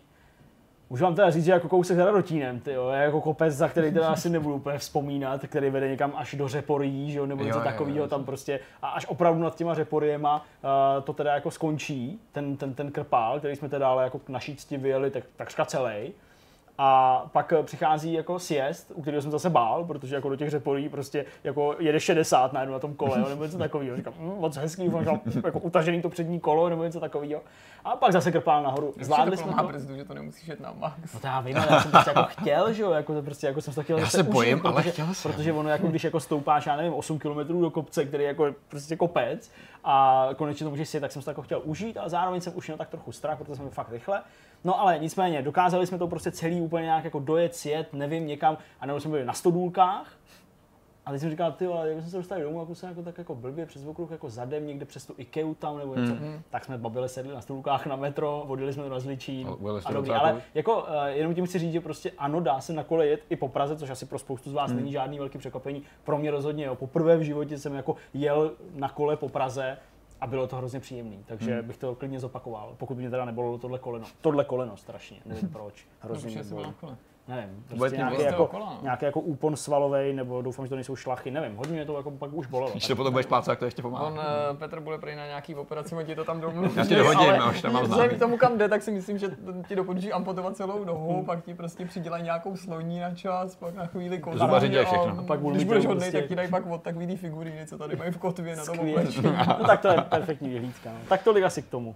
Ocitli jsme se na samém závěru tohoto vidcastu. Doufáme, že jste si ho užili a je vám o to vzácnější s vědomím, že Petr, no, jsem chtěl říct, nebude tady věčně, ale doufám, že tady bude věčně. Eh, Podobně jako Alphaville nebo tak někdo, ale prostě užívejte si to, dokud můžete, protože nás čeká ta pauza a jak už jsme předesílali v minulosti, nebudeme samozřejmě bez Petra točit, protože pak by to nebyl Vortex, ale byl by to úplně nějaký jiný Já jsem s tím, takže říkám rovně, že jsem úplně v pohodě, není to můj výmysl, to chtěli kluci, klidně mě nahrajte, já budu úplně spokojený. Budu Ne, ne. Petr říkal, že nás zabije, když budeme Jo, jo. pokračovat. Ne, děláme si legraci, prostě nebudeme, nebudeme, nebudeme pokračovat bez Petra. Bez Petra, protože Bez tam- potra. bez Harryho Pottera. Harry Petr. Teď jsem, teď, OK, teď jsem asi možná trochu líknul, kdo přijde místo Petra. On přijde ty bude tady Daniel Radcliffe místo Petra, prostě je to tak, jako je to trošku bombička na závěr, nechtěl jsem to takhle trapně prozradit, ale je to tady prostě, nemá, nemá teďka co na práci, Harry Potter jo. netočí, A hledám ostatní job, jo, potřebuje nějaký prachy, takže. Jo, já jsem teďka viděl, že obdivoval nějakého člověka z Česka, co měl kérku s Harry Potterem. A já tady byl nedávno, Já říct, že toho člověka znám. Navíc ještě. Tak. Tak no vidíš to, takže takhle jsme to prostě upekli, Zdeněk ho znal, zeptal se ho, čau Daniel, nepřijdeš prosím tě, budeme říkat Harry Potter, trochu tě zesměšňoval. Pojď pojď sem, tady, já nakreslím abys tu udělal cinkovku. Wingardium Leviosa a Oculus Reparum, to by se mi mimochodem hodilo, protože Oculus já Riftarum? měsíci se snažím dostat do optiky kvůli svýmu Oculus My jsme všichni Reparum. úplně vyřízený. Hele, z pokud to dokončit, 103. vidcast je u konce, pište komentáře, zejména tady uh, vás Petr vybídl, abyste okomentovali to Sérum? jeho sérum, Sarme. Sarme, Sarme. přesně, to jsou Sérum je Harry stejný písmenka a uvidíme se, stále ještě se uvidíme za týden zase u vidcastu a nezapomeňte, nezapomeňte, že 7. ve čtvrtek streamujeme ten Death Stranding a v průběhu toho týdne určitě ještě dojde taky na nějaký další videa, třeba jako novinkový souhrny a takový, jako, takže Tak asi buďte naladěni. Mějte se moc hezky, ahoj. Čus.